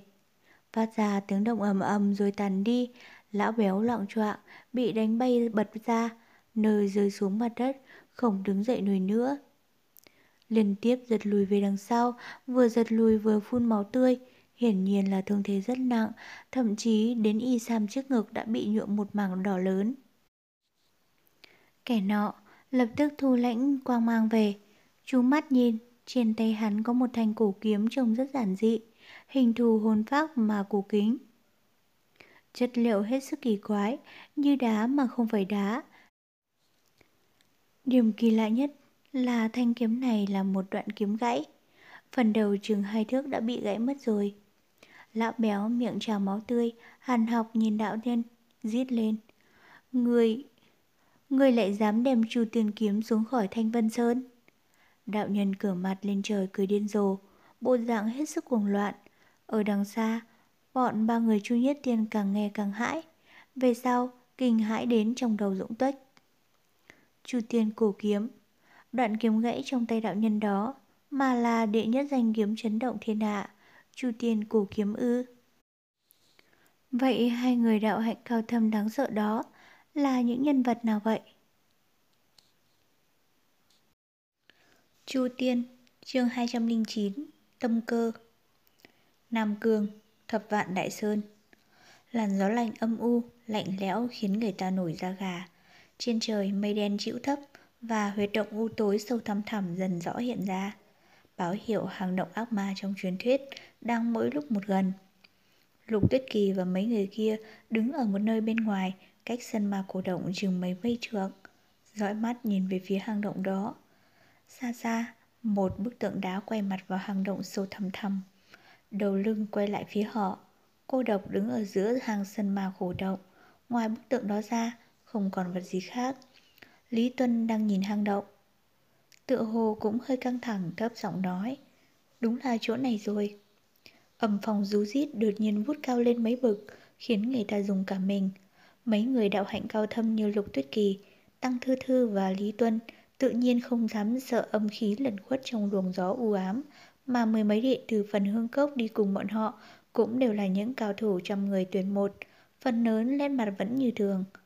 Tăng Thư Thư ngoảnh đầu nói, nơi đây yêu khí quả nhiên rất nặng, chỉ có điều chúng ta quan sát đã lâu mà không có một yêu thú nào chạy ra, thật là kỳ quái. Lục Tuyết Kỳ gật đầu, nhưng thần tình băng lạnh hoàn toàn không thay đổi, hờ hững mà nói. Đã đến đây rồi, chúng ta qua đó thì hơn. Gặp ma thú yêu nghiệt nào thì cũng có thể sớm đối phó. Nói đoạn, không đợi cho bọn Lý Tuân trả lời, đi thẳng lên phía trước. Lý Tuân và Tăng Thư Thư nhìn nhau, Tăng Thư Thư cười khan, nhún nhún vai bước chân đi theo. Lý Tuân từ đằng xa nhìn theo bóng dáng yểu điệu, đột nhiên thầm thở dài, đối với y, Bóng hình đó thật không biết đã xuất hiện trong cơn mơ của y bao nhiêu lần. Nhưng quả thực, khi có cơ hội để ở bên nhau, khoảng cách tựa hồ xa lại càng thêm xa. Y trầm ngâm một lát, khoát tay, gọi mấy vị sư đệ đằng sau đi theo. Ở đằng xa, gần bức tượng đá thần bí nơi cửa hang sân ma cổ động, đột ngột có một bóng đen lướt qua, giật vào trong hang, chính là bóng của Hắc Mộc. Y vừa lướt vào, sâu trong hang bỗng vô cớ vang lên một tiếng riêng khẽ, chính là tiếng của hung linh hắc hổ.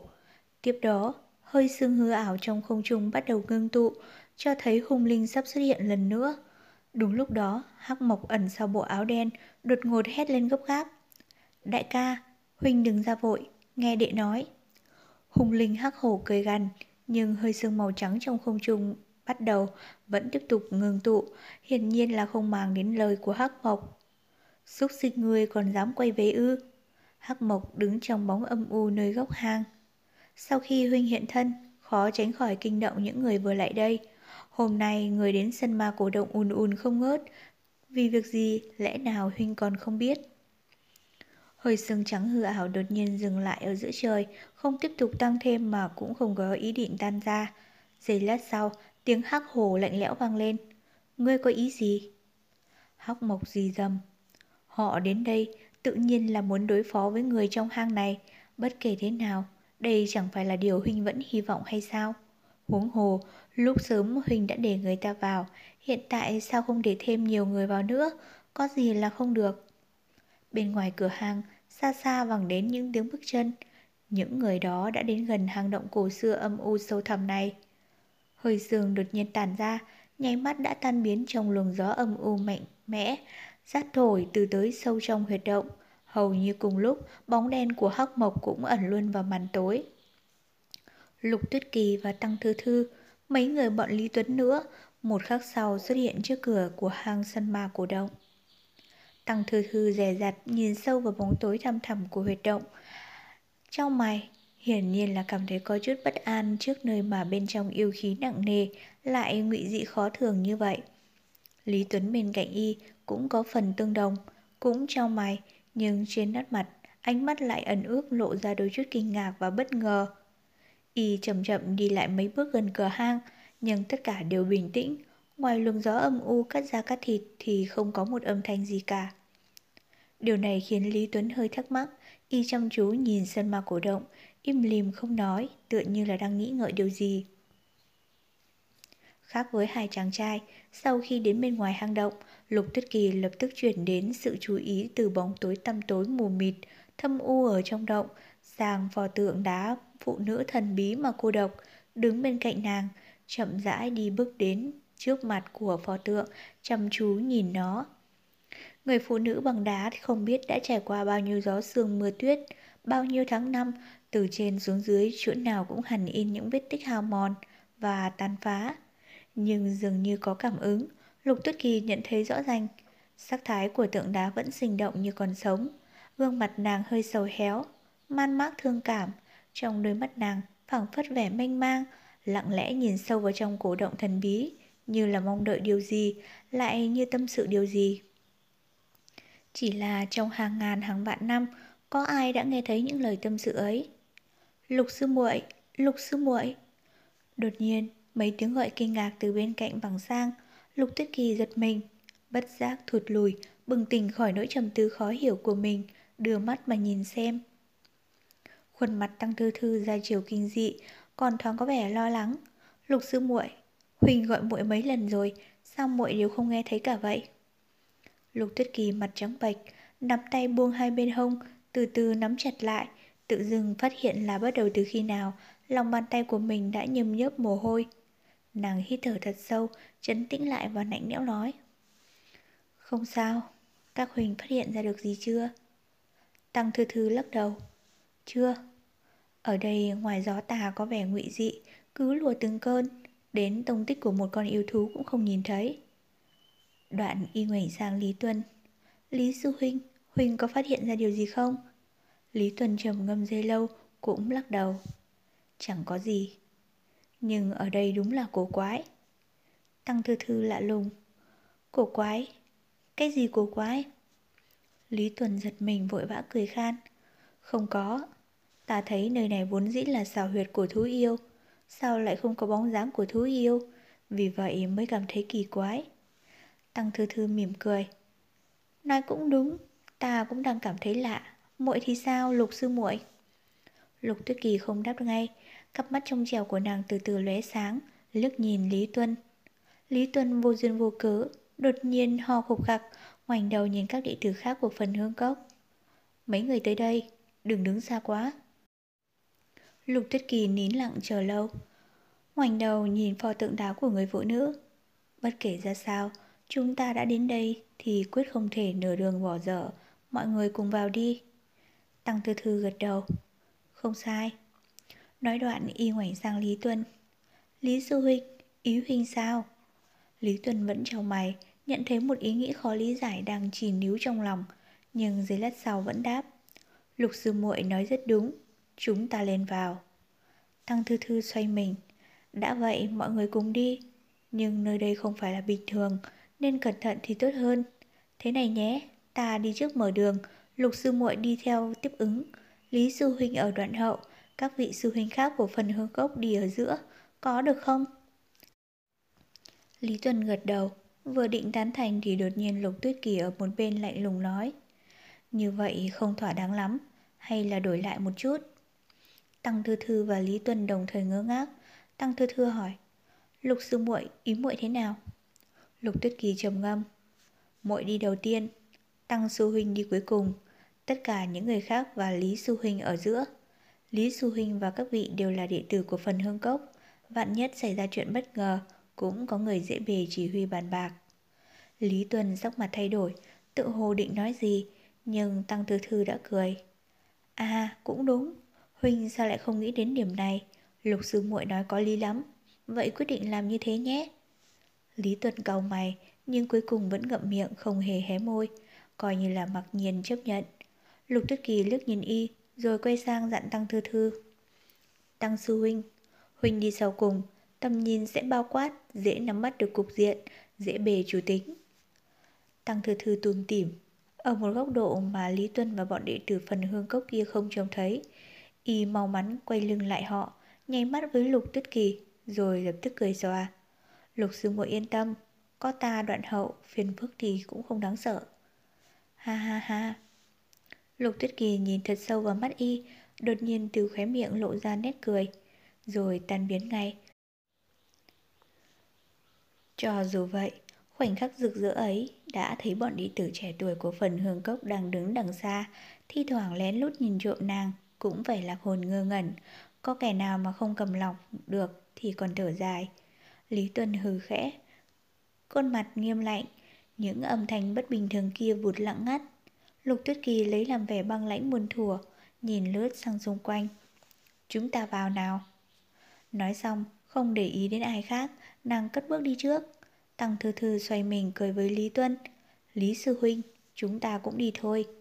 Lý Tuân gật gật đầu, gọi các đệ tử, rồi bước lên theo. Đợi bọn Lý tuần và Lục Tuyết Kỳ băng vào không gian âm ám, sâu thẳm rồi nói. Tăng Thư Thư ung dung nhìn khắp lượt phong cảnh xung quanh, tựa hồ trầm tư điều gì. Một lát sau, y mới mỉm cười thần bí, khoan thai tiến vào trong hang động cổ xưa ấy. Tiếng bước chân nhẹ nhẹ vang vất trong bóng tối âm u. Cửa vào sân ma cổ động lại chìm lút giữa bầu không khí tịch mịch. Tiếng bước chân càng lúc càng khẽ, càng lúc càng xa, cuối cùng mất hút trong bóng đêm vụt chớp lên một thân ảnh, sau đó thân hình của Hắc Mộc từ bóng tối bước ra, chậm rãi đi đến trước pho tượng phụ nữ kia, lặng lặng nhìn. Sau lưng y, hơi sương hư ảo dần dần trỗi lên, ngưng tụ, thân ảnh to lớn của hung linh Hắc Hồ cũng xuất hiện. Nhưng lúc này, y không văng ra những lời ác khẩu với Hắc Mộc, mà quay mình dõi vào bóng sâu thăm thẳm âm u của hang lộng một lúc lâu, và cười khẩy. Bọn người trung thổ này sâu xé lẫn nhau mãi không thôi. Lần này đến đây cũng vẫn lục đục không ngừng. Hắc Mộc quay mình nhạt nhẽo. Nhân tâm xưa này đều như vậy, đừng nói là bọn chúng, mà đến cả hai huynh đệ ta, thậm chí nương nương năm xưa lẽ nào mà không như vậy. Cái gì? Thân hình đồ sộ của hung linh hắc hồ quay phát lại, vì tốc độ quá gấp và quá nhanh, đến nỗi trên không phát ra âm thanh đục rít như tiếng gào giống trầm trầm của dã thú.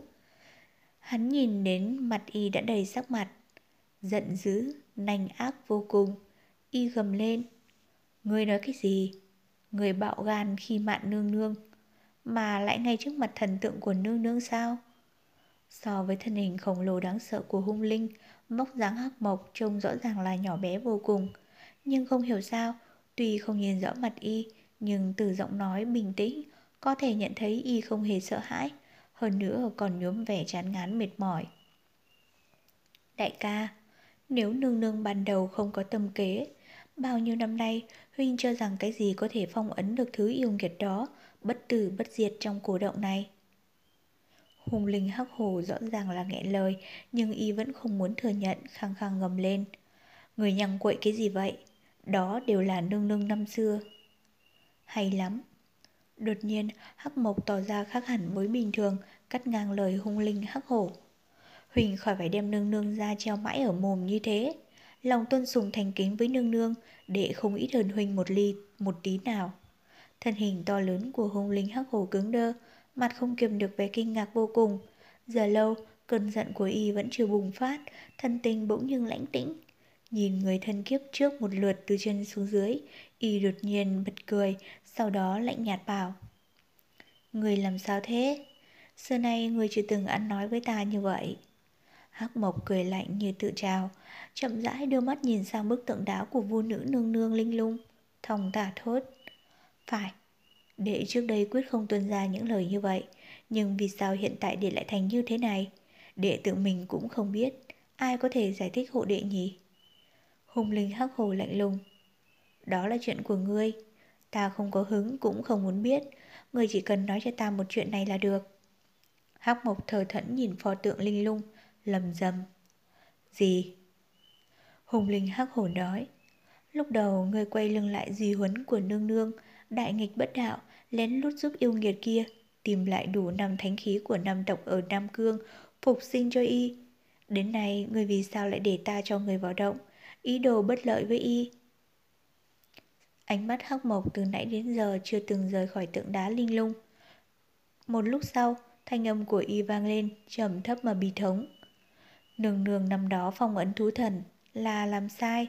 Chúng ta đi theo nương nương, mưu cầu bí thuật trường sinh, vì vậy tạo ra những thánh vật ấy cũng là sai.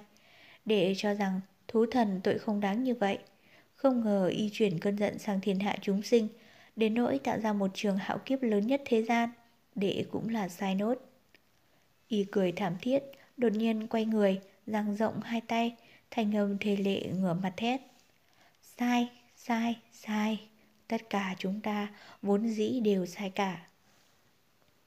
Tiếng hồ ăn đó vang vọng ra xa, núi non vọng hưởng, nhưng trời đất vẫn lạnh lùng, không mảy may thay đổi, lạnh lẽo nhìn thế gian phàm tục. Hùng linh hắc hồ khổng lồ đứng bên cạnh thấy hắc mộc đột nhiên đau đớn thảm não như vậy, cũng lặng người đi hồi lâu. Hắn không nói một câu, chỉ im lìm đứng sau lưng y, trong mắt gần gợn những ẩn tình phức tạp. Nhưng tuyệt nhiên không có một chút nước mắt nào.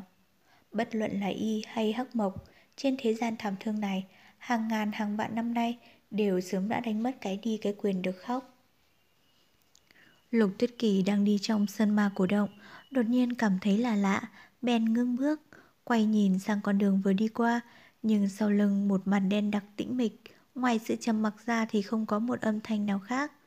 Một nỗi run sợ đột nhiên ập đến, lòng nàng nhón nháo nộn nhộn, lâu lắm mới không bình tĩnh lại được. Lý Tuần đi không xa sau lưng, khe khẽ hỏi. Lục sư muội, sao thế? Muội phát hiện ra điều gì? Lục Tuyết Kỳ lặng lẽ quay mình, hướng về phía trước, nơi đó cũng là một màn mịt mờ đen đặc. Nàng trầm ngâm giây lát, sau đó lặng lẽ đáp. Không có gì, đi tiếp nào. Rồi hít thở một sâu, chấn định tinh thần, hiên ngang bước tiếp, bóng tối trước mặt nàng từ từ tan đi, vì trong tay thiên gia thần kiếm dần dần sáng lên, ánh sáng làm sắc ôn nhu, nhẹ nhàng bao phủ lấy mình nàng, trông như là một ảo ảnh. Sau lưng không biết có bao nhiêu người đang nín chờ. Bóng dáng mỹ lệ của người con gái ấy quyết nhiên bước tiếp theo con đường tối tăm phía trước, tuy phẳng vất vẻ cô đơn nhưng không hề tỏ ra lưỡng lự. Đoạn đường này, đời người như thế này nên đi qua, nên sống như thế nào, nàng không hề ngoài lại. Sâu trong sân ma cổ động, ngọn lửa trong lò sưởi lâu đời lặng lẽ cháy, nhưng nếu nhìn kỹ một chút, sẽ phát hiện ra trong lò dưới ánh sáng của ngọn lửa không có những thứ nhiên liệu như củi hoặc là dầu thấp. Ngọn lửa cháy không ngừng, mà lại là một ngọn lửa không biết cháy lên nhờ đâu. Ngọn lửa trong lò sưởi lâu đời, lặng lẽ cháy. Nhưng nếu nhìn kỹ một chút, sẽ phát hiện ra trong lò, dưới ánh sáng của ngọn lửa thì không có những thứ nhiên liệu như củi hoặc dầu thắp. Ngọn lửa nhấp nháy trong không trung, lưỡi lửa ngoe ngoẩy, chiếu sáng gương mặt của thú thần, cũng chiếu sáng bóng dáng của một nam nhân dần dần lại gần. Quỷ lệ bước đến phía bên kia ngọn lửa, gương mặt gã trong vầng sáng chậm chậm nhìn sang. Cùng lúc trông thấy gương mặt quen thuộc ở phía trước, thú thần vẫn ngồi trên bệ đá. Dưới đất mỉm cười, nhìn quỷ lệ một lượt từ trên xuống dưới. Ta biết sớm muộn gì người cũng đến, nhưng không ngờ người lại là người đầu tiên đến nơi này. Y ngừng lời, mỉm cười. Vừa bắt gặp thần tình của ta, người tự hồ không ngạc nhiên có phải trước đây lúc chúng ta gặp mặt, Người đã biết được thân phận của ta? Quỷ lệ thông thả lắc đầu, Đối mặt với người đàn ông nhìn còn rất trẻ mà ôn hòa đó, Không thể liên tưởng với một thú thần trước đây đã đẹp đến những hạo kiếp kinh hoàng cho thiên hạ. Thế nhưng, đấy mới là sự thực. Ta sau này mới đoán ra, Gã lặng lẽ đáp. Thú thần nhìn gã, Nhẹ nhàng bảo, Ồ, ta rất hứng thú đấy, Ngươi làm sao đoán ra được? Là do nghe mô tả tướng mạo của ta, y phục của ta hay là vô vàn những cử chỉ của ta mà đoán ra thân phận? Đều không phải, quỷ lệ nói. Thú thần tự hồ thích thú. Ô, vậy là cái gì? Quỷ lệ liếc mắt sang bên cạnh y. Là nó. Thú thần chậm chậm gật đầu. Không sai, đây đúng là biện pháp tốt nhất, không thể sai chặt được. Bên cạnh y, ác thú thao thiết gầm gừ nho nhỏ. Thú thần thò tay ra. Từ xa nhìn lại, quỷ lệ thậm chí cũng có thể nhận ra cánh tay đó. Chợt nhạt một cách kỳ lạ, tựa hồ vốn không phải là tay người. Cánh tay đó khô héo, vỏ vàng đến nỗi y như cánh tay gã, nhìn thấy khi gặp đại vu sư lần đầu ở thất lý đồng. Cánh tay nhìn có vẻ yếu ớt đó, khe khẽ phủi mấy lần, tựa hồ được an ủi, thảo thiết bình tĩnh trở lại, từ từ phục xuống đất. Đồng thời, còn khỉ tiểu hôi vẫn đợi từ nãy trên lợi vai của quỷ lệ lại dần ra trượt xuống, đứng trên mặt đất gãi đầu một lúc, rồi nhìn quỷ lệ và thú thần, cảm thấy giữa hai người này không có ý hằn thù mạnh mẽ như nó dự tưởng. Nó nghĩ ngợi giây lát, sau đó chậm chậm, chậm chậm đi lại gần Thao Thiết. Thao Thiết hiển nhiên cũng phát hiện ra điểm này, ngoái đầu mà nhìn sang, chú ý theo dõi bước chân của con khỉ xám ba mắt. Rất nhanh, tiểu hồi lại gần bên mình thao thiết. Nó nhếch miệng cười, dang rộng hai tay, cái đuôi sau lưng vảnh lên hạ xuống. Sau đó nó chậm rãi thò tay ra, giờ lên đầu của thao thiết. Ánh mắt của Quỷ lệ và thú thần tạm thời đều bị thu hút về phía tiểu hôi. Có điều hai người họ đều không lên tiếng, chỉ lặng lặng mà quan sát. Nhìn động tác của tiểu hôi, quỷ lệ đột nhiên bàng hoàng. Đã có lần nhiều năm về trước, khi gã còn là trường tiểu phàm bình dị trên ngọn núi Đại Trúc Phong, tiểu hồi cũng đã tiếp cận với con chó của Đại Hoàng. Điền bất dịch như vậy. Thao thiết thận trọng nhỏ mình, nhưng không đứng dậy ngay, hơi nghi hoặc nó ngoảnh đầu nhìn chủ nhân. Thấy thái độ của thú thần có vẻ không mấy bận tâm cũng không khó chịu. Tức thời, nó ngoảnh đầu lại, Tay của tiểu hồi đã giờ tới trên đầu nó. Trong mũi, trong miệng của thao thiết, đột nhiên bật ra một tiếng phì phì, tựa hồ như thị uy. Tiểu hồi giật thót, rụt vội tay về, sau đó phát hiện thao thiết không hề có ý tấn công, nhưng trong ánh mắt ánh lên vẻ cảnh giác nhìn mình. Tiểu hồi nhe răng chí chí, nó lành cảnh bước đi trên đất, đột nhiên nhảy lên, vọt lên đứng bên cạnh thao thiết. Thao thiết giật mình, thân hình hơi rúm lại, nhưng con khỉ tiểu hôi đã chậm rãi xoa đầu nó. Đối với tiểu hôi, cái đầu hung dữ đánh ác của Thao Thiết chỉ như một nơi rất thân quen. Cái mồm ta đỏ lòm của Thao Thiết phát ra những tiếng gừ gừ khe khẽ, tựa hồ như oán hờn, nhưng giây lát sau, Nó đã bể oải rưỡi mình lại như cũ, đầu ngả lên chân trước, bộ dạng buồn rũ như muốn ngủ. Mà tiểu hồi ngồi sát bên mình, thi thoảng lại cười khe khẽ, chi chi, chi chi, vuốt ve cái đầu con thú. Giữa hai con linh thú dường như đã không còn rào cản nào nữa. Ánh mắt của quỷ lệ và thú thần chậm rãi rời khỏi bọn chúng, nhất thời cùng trầm mặc. Cũng không biết là đã trải qua bao lâu, thú thần đột nhiên mỉm cười. Kỳ thực bọn chúng có khoái lạc hơn chúng ta, có phải không? Quỷ lệ im lìm không đáp. Chu Tiên, chương 210, Ma Thú Được rồi, thú thần cười nhẹ, xoay mình lại, vẻ mệt nhọc trên khuôn mặt dường như hằn sâu thêm. Ngươi đến đây vì chuyện gì? Muốn giết ta chăng? Quỷ lệ lắc đầu, thú thần hơi sững sờ rồi phì cười. Vẫn còn có người không muốn giết ta, ta thật không ngờ đấy. Mấy tháng nay nói theo cách của loài người các ngươi, ta đã gieo rắc đau khổ cho thiên hạ, gây ra đại nạn cho chúng sinh, tội đáng ngàn lần chết. Ngươi sao lại không muốn giết ta? Quỷ lệ lặng lặng nhìn thú thần, thú thần cũng nhìn lại gã. Giữa hai người đàn ông, ngọn lửa đang lặng lẽ cháy sáng, đồng thời hắt vào đôi mắt của họ. Ta nên giết ngươi sao? Chẳng lẽ không lên? Trầm lặng một lúc lâu, rất lâu. Có lẽ vậy. Trên khuôn mặt quỷ lệ chợt hiện ra thần tình phức tạp, phần hồi tưởng chuyện cũ, phần thống khổ, lại có mấy phần mù mịt. Đối diện với yêu nghiệt ma đầu hung ác nhất thế gian này, gã có thể mở rộng lòng mình, hoàn toàn không có cảm giác khép kín, lặng lẽ như đối với những người khác. Nếu là 10 năm về trước, ta nhất định sẽ toàn tâm toàn ý, vì thiên hạ chúng sinh mà trừ hại. Cho dù biết không đủ sức, nhưng nhất định cũng không lùi đến nửa bước. Nhưng hiện tại thì ta... Thú thần nhìn chăm chăm gã hỏi bạn, hiện tại ngươi sao? Nét mờ mịt trên gương mặt quỷ lệ càng nặng thêm, gã chậm rãi đáp. Ta chỉ đột nhiên nhận ra, chúng sinh trong thiên hạ này với ta chẳng có quan hệ gì chứ. Tâm nguyện cả đời của ta, vốn dĩ là muốn sống một đời an lành mà thôi. Ta không cần học đạo, không cần tu tiên, thậm chí đến trường sinh bất lão ta cũng không cần nốt. Nét mặt thú thần đột nhiên biến đổi.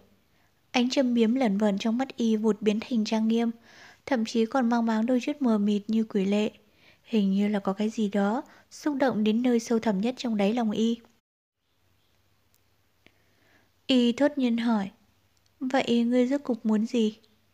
Quỷ lệ cười lặng lẽ, thông thả ngẩng đầu lên nhìn trời, nhưng phía trên không có trời, mà là một màn hắc ám thầm trầm của hang động cổ xưa, không có lấy một tia ánh sáng. Gã nói, ta không biết. Đôi lúc ta nghĩ qua, có lẽ là ta muốn trở về 10 năm trước, hồi ta còn ở trên Đại Trúc Phong. Hoặc có lẽ ta nằm mơ được quay lại thời thơ bé, cái gì cũng không hiểu, chỉ là... Gã khép khẽ buồn. Giữa những sự thị phi, ân oán, ta dứt bỏ quên đi thế nào được. Thú thần trầm ngâm giây lát hỏi. Người hối hận ư? Quỷ lệ không trả lời ngay, một lát sau gã nhìn sang phía thú thần, nhìn đôi mắt đằng sau ánh lửa mà lắc lắc đầu. Thú thần cười nhạt. Như người nói, ngươi nửa đời chìm nổi, những chuyện xưa cũ thường tâm quá nhiều. Nhưng lần này ta hỏi ngươi, ngươi lại không hối hận, thế là thế nào? Quỷ lệ đáp, ta nửa đời chìm nổi, nhưng đa phần không phải là do ta. Ta muốn được sống bình thường, nhưng bị cuốn vào vòng tranh giành giữa Phật và đạo. Ta muốn an tâm tu hành, lại trở thành yêu ma tà giáo. Ta nguyện chân tâm đối đãi với người, không ngờ gieo nhầm mầm tình cảm, mãi đến khi ta rõ người chân tâm đối với ta là ai. Khuôn mặt gã, chậm chậm hiện ra vẻ thê lương, cuối cùng cũng không nói tiếp, chậm rãi thật lâu sau, gã mới cất giọng. Hối hận. Ta làm sao có thể hối hận? Ta hối hận cũng đâu có tác dụng gì nữa. Thú thần lặng lặng nhìn nam tử đó, Thời gian 10 năm tự hồ chưa hề khắc lên trên mặt lão bao nhiêu dấu vết bể dâu, nhưng trong dáng đứng của gã lại hiện lên rõ vẻ mệt mỏi. Thú thần thậm chí không cầm được lòng, mà bắt đầu tưởng tượng thiếu niên 10 năm trước ấy đã sống một cuộc sống như thế nào. Không khí giữa hai người đàn ông chìm vào trầm mặc, hình như họ đều vô hình lặng xuống, những hồi ức quá vãng. Cuộc đời của mỗi người, chuyện cũ quá khứ có bao nhiêu điều đáng để cho chúng ta tưởng nhớ. 10 năm, trăm năm hay nghìn năm, rốt cục vẫn từ từ tiêu ma, lặng lẽ mà chết đi theo thời gian. Thú thần lặng lẽ nghĩ ngợi, nét mệt mỏi trên gương mặt càng thêm trầm trọng. Ánh mắt y chậm rãi chuyển về phía cửa động cổ xưa, cách một khoảng đen mịt mờ, vô tận. Ở nơi xa, còn có một bóng người cô độc đứng đó chăng? Cuộc đời này là một cuộc đời như thế nào? Y đột nhiên hỏi quý lệ, ngươi nói xem, sống là vì cái gì? Sống là vì cái gì? Quỷ lệ lặng lẽ lẩm bẩm, nín lặng một hồi lâu, ngẩng đầu đáp. Ta không biết, nhưng đời này của ta hình như đều sống vì người khác. Thú thần thẫn thờ lẩm bẩm. Vì người khác mà sống, vậy ta thì sao? Ta vì ai mà sống? Quỷ lệ hơi cảm thấy bất ngờ, hiển nhiên chưa từng tưởng tượng thú thần có thể nói ra những lời như thế. Sau đó gã chào mày, hồi tưởng đến những lời nói vừa rồi của mình, cảm thấy hơi lạ lùng là sao lại thốt ra được những lời như thế. Định thần rồi, gương mặt quỷ lệ khôi phục vẻ bình tĩnh. Sự mềm yếu lướt qua trong một tích tắc vừa rồi, đã tan biến không thấy đâu nữa, cứ như xưa nay chưa từng tồn tại ở gã.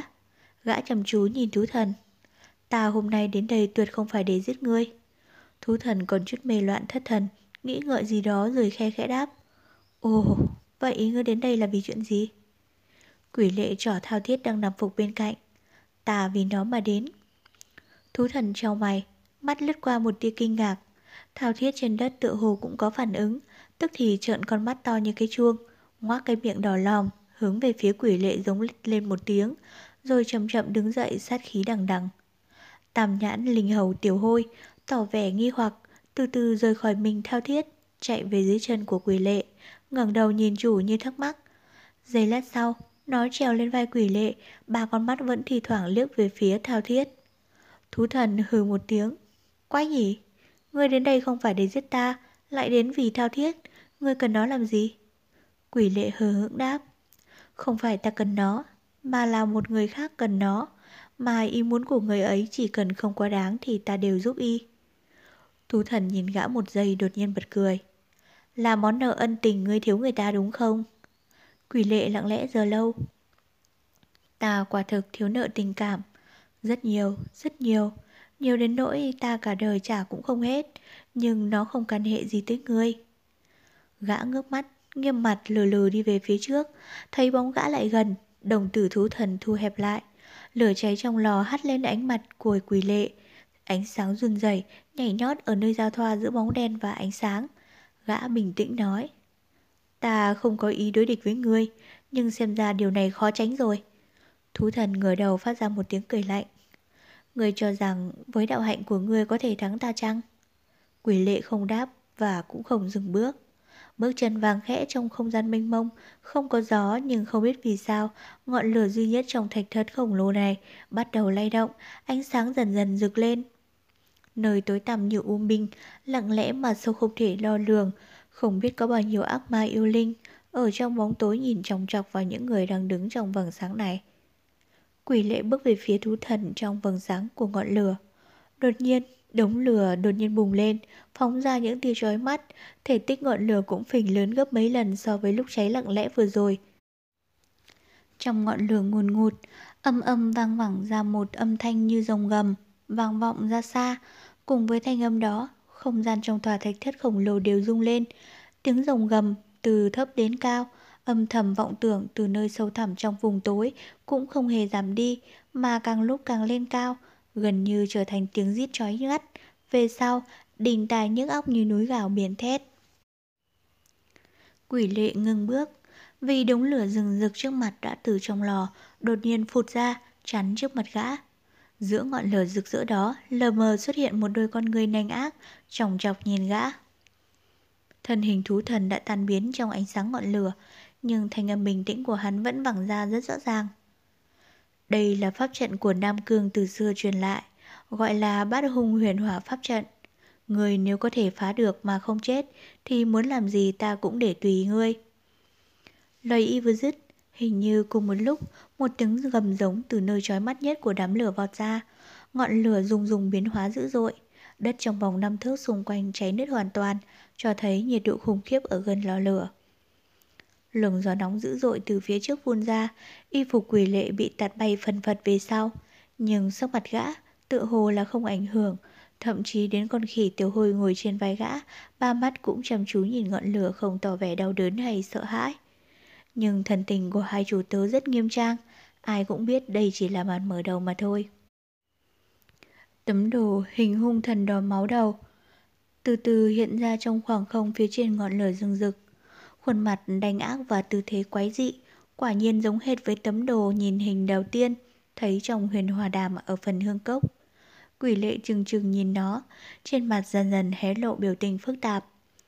Một bức, rồi một bức, lần lượt sáng lên, ánh sáng màu đỏ máu lần kết thành một mảng xung quanh ngọn lửa, tạo thành một hình tròn, vây quanh ngọn lửa ngùn ngụt, bốc cháy vào chính giữa.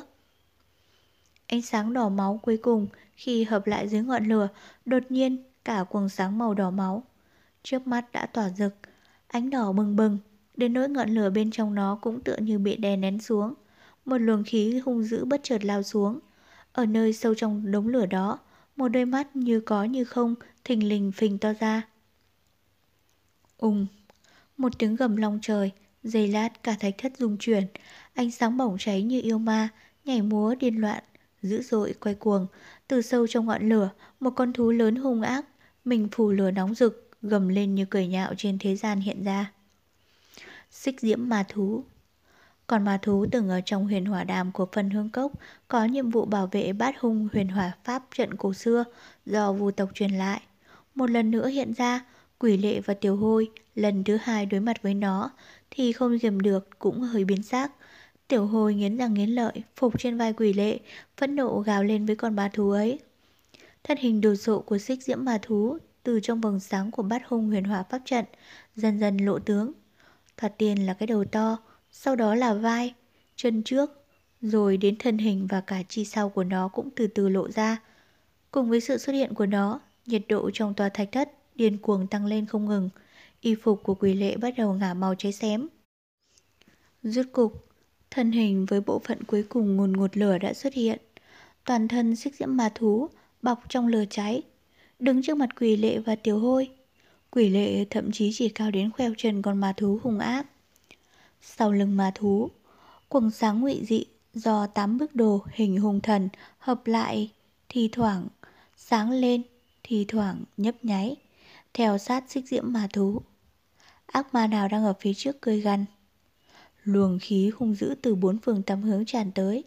Cảm giác quen thuộc bắt đầu sôi trào trong huyết dịch. Thậm chí gã còn mang máng nhớ đến trận kịch đấu thảm liệt lần trước ở huyền hỏa đàm phân hương cốc. Quỷ lệ không nhúc nhích, gã chỉ chăm chú nhìn con ma thú. Xích diễm ma thú nhẹ rành múa vuốt, từ từ ngoảnh đầu lại, một luồng sóng nóng bỏng trào tới. Đôi con người như đang bốc cháy nhìn quỷ lệ và tam nhãn linh đầu tiểu hôi trên vai gã. Cái đầu to tướng của xích diễm mà thú dừng lại, giây lát sau nó chợt phát ra một tiếng giống kinh thiên động địa. Tiếng giống chứa đầy sự phẫn nộ, oán độc và mong muốn phục thù mãnh liệt. Ngọn lửa nóng rát, trong nháy mắt như vỡ bùng ra, luồng sáng màu đỏ rực tựa hồ biến thành trắng bạch. Vô số ánh sáng dâng lên giữa không trung, tạo nên một quả cầu lửa rung rung, rừng rực cháy, xoay lông lốc không ngừng. Cái đầu kinh khủng đột nhiên há hoác miệng, trong tiếng giống nó táp xuống. Đầu chưa chạm đất, mà đất xung quanh đã nứt nẻ hết. Ngọn lửa nóng bỏng vô cùng vô tận, như là mặt trời dữ dội rơi xuống nhân gian, hét lên điên cuồng, nhảy bổ xuống, lập tức nuốt chửng thân hình quỷ lệ. Ngọn lửa rung rung bùng sáng, chiếu ra rực rỡ như cao trào sau một trường nhân sinh cuồng loạn. Nhưng sau ngọn lửa, trong đôi mắt mệt mỏi đó, mặc nhiên không nhận ra một chút vui hay buồn của đời người. Xung quanh toàn là bóng tối, bốn bề lặng ngắt. Lục Tuyết Kỳ và mọi người đã đi vào trong hang động cổ xưa một lúc rất lâu. Tuy nhiên trên đường, đề cao cảnh giác giới bị, nhưng chỉ mất đi bao nhiêu thời gian, vẫn không hề gặp bất kỳ một trắc trở hay là tấn công nào. Thân hình diễm lệ được bao phủ bởi ánh sáng màu xanh lam nhu hòa. Nhìn từ phía tối ra, gương mặt băng giá của Lục Tuyết Kỳ càng thêm thanh lệ. Trên nền bóng tối, dáng vẻ nàng còn nhuốm màu thần bí, tựa như đóa hoa bách hợp. Theo truyền thuyết, lặng lẽ khoe sắc trong đêm, sinh trường ngàn năm chỉ nở rộ trong một khắc. Sau lưng nàng, những ánh mắt thi thoảng chăm chú dõi nhìn. Xua cũng không được, nhưng Lục Tuyết Kỳ vô cảm với những điều đó từ lâu. Đôi mắt người người sáng của nàng chỉ chăm chú nhìn về phía trước. Tuy nơi đó là bóng đêm vô cùng vô tận, nhưng sâu trong bóng đêm ấy, hình như che giấu một thứ mà nàng hy vọng được nhìn thấy. Nàng bước tiếp không hề ngoái đầu. Bóng tối lặng lẽ giãn ra trước mặt nàng, sau đó từ từ khép lại sau lưng. Bóng dáng dịu hiền ấy hiện lên rõ ràng trong màn đêm, thậm chí át hẳn những người theo sau lưng. Trông có cảm giác như là nàng đi một mình. Đột nhiên nàng thoát ngừng bước. Mọi người cũng theo đó dừng cả lại. Lý Tuần cảnh giác liếc nhìn xung quanh, rồi bước lên, đang định mở miệng hỏi. Đột nhiên sững sờ, thấy nét mặt của Lục Tuyết Kỳ hết sức phức tạp. Rõ ràng là sự đề phòng. Đúng lúc đó, bóng tối vốn tịch mịch đằng trước, đột nhiên phát sinh biến dị. Một trận dùng chuyển khe khẽ như không, phẳng phất xuất hiện, sau đó bắt đầu lăn, to dần ra dữ dội. Trong bóng tối, tự hồ có cái gì đó, dần dần ngưng tụ, tự hồ hú rít, tự hồ gầm giống, nhưng tất cả đều không phát ra âm thanh nào. Giây lát sau, đến rồi, đến rồi. Từ nơi xa xôi, một cơn chấn động dữ dội cùng với tiếng hú rít trầm thấp, âm âm truyền lại. Sau đó tức tốc biến ra thật to. Dường như sâu trong hang động này có một linh thú khổng lồ hiếm thấy, ngửa mặt hú gào. Bóng tối uốn dĩ lặng lẽ, lúc này như bị châm đốt, bắt đầu sôi lên. Nơi thẳm sâu không biết có bao nhiêu âm thanh hú rít từ bốn phương tám hướng tràn lại. Nhất thời ai nấy đều biến sắc. Lý Tuân lùi được mấy bước, gấp gáp la. Vây thành một vòng, cẩn thận dưới bị. Bọn đệ tử của phần hương cốc là những tay lão luyện, kinh qua nhiều chiến trận, tùy kinh hoàng nhưng không rối loạn, lần lượt dựa vào nhau, cảnh giác nhìn về phía trước. Những bức tường đá xung quanh bắt đầu rung lên, dần dần tỏa ra một sức mạnh khổng lồ nào đó, thậm chí đến đất dưới chân cũng rùng rùng chuyển động. Trong bóng tối trước mặt, sự xáo trộn ngụy dị càng thêm kịch liệt, tựa như đang la hét cái gì. Giữa khoảng đất núi rung chuyển, Lục Tuyết Kỳ không hề thối lui lấy nửa bước, rời xa những bạn đồng hành sau lưng, đang lập trận chờ đợi, nàng một mình đứng dưỡng trước màn đen tối. Trước ánh sáng lam sắc nhàn nhạt, nhạt, bóng tối hung ác đang đối diện với nàng, sắp nuốt chửng lấy nàng bất cứ lúc nào. Không một dấu hiệu báo trước, một luồng sóng nóng bỏng từ sâu trong bóng tối đột ngột trào ra. Xiêm áo toàn thân và mái tóc đẹp của Lục Tuyết Kỳ cũng bay phần phật, nhưng bóng dáng nàng không hề rung lắc một chút nào. Luồng sóng thổi rát mặt như điên. Không thể tưởng tượng được, sâu trong động huyệt nơi bắt nguồn sức mạnh đó, lúc này đang diễn ra cảnh tượng như thế nào. Lục Tuyết Kỳ không hé răng, nàng đứng im trong trận cuồng phong, chân chân nhìn vào bóng tối đang lồng lộn điên cuồng. Gió nóng gào thét, nàng đột nhiên ngẩng đầu. Trận gió thổi rát tới mức khuôn mặt nàng trắng nhợt ra, nhưng trong đôi con người có ánh mắt còn nóng bỏng hơn, đang thiêu đốt thầm tâm. Sâu trong bóng tối, nơi xa của bóng tối ấy, nàng chợt hú dài, trong cơn đất rung chuyển, gió nóng sôi sục như thế, thân hình nàng cất lên, bay ngược chiều gió, sắp bắn thẳng vào sâu trong bóng tối kia. Lý Tuần và Tăng Thư Thư, cùng với những người khác đằng sau biến sắc, không hiểu của ý của nàng. Lý Tuần vừa định cất tiếng gọi đã thấy thần này sáng bừng lam quang ấy, như tên bật khỏi cung, không hề do dự ngập ngừng, nháy mắt đã biến mất trong màn đen âm u. Y tắc nghẹn, lâu lắm cũng không thốt được lên lời. Tăng Thư Thư chậm chậm bước lại, vỗ vỗ vai y, Lý Tuân cũng không ngoái đầu lại. Cơn gió nóng dần dần giảm bớt, trận dung chuyển kịch liệt cũng dần dần ổn định, tất cả đều từ từ khôi phục lại nguyên trạng. Nếu không phải có đá vụn ngói vỡ rơi xuống xung quanh, có khi khiến người ta tưởng lầm đây chỉ là một cảnh mộng ảo trong bóng tối mà thôi. Nhưng việc bóng hình diễm lệ kia đã tiêu tan, rõ ràng không thể nào giải thích được. Nguy hiểm ra ngập bốn bề trong hàng động ngụy bí. Lý Tuần lặng lẽ giây lát, chấn định tinh thần, vừa định cất tiếng thì đột nhiên một đệ tử trẻ tuổi của phần hương cốc kêu lên. Có người, là ai ở đó vậy? Những người khác đều giật mình, vội vã nhìn về phía trước, quả nhiên thấy trong bóng tối thấp thoáng một bóng dáng, rồi bước ra một con người, nhìn hình dung yểu điệu, dáng đi duyên dáng, chính là một người con gái xinh đẹp. Ai nấy đều sững sờ, thoạt đầu còn cho rằng đó là Lục Tuyết Kỳ đã quay trở lại.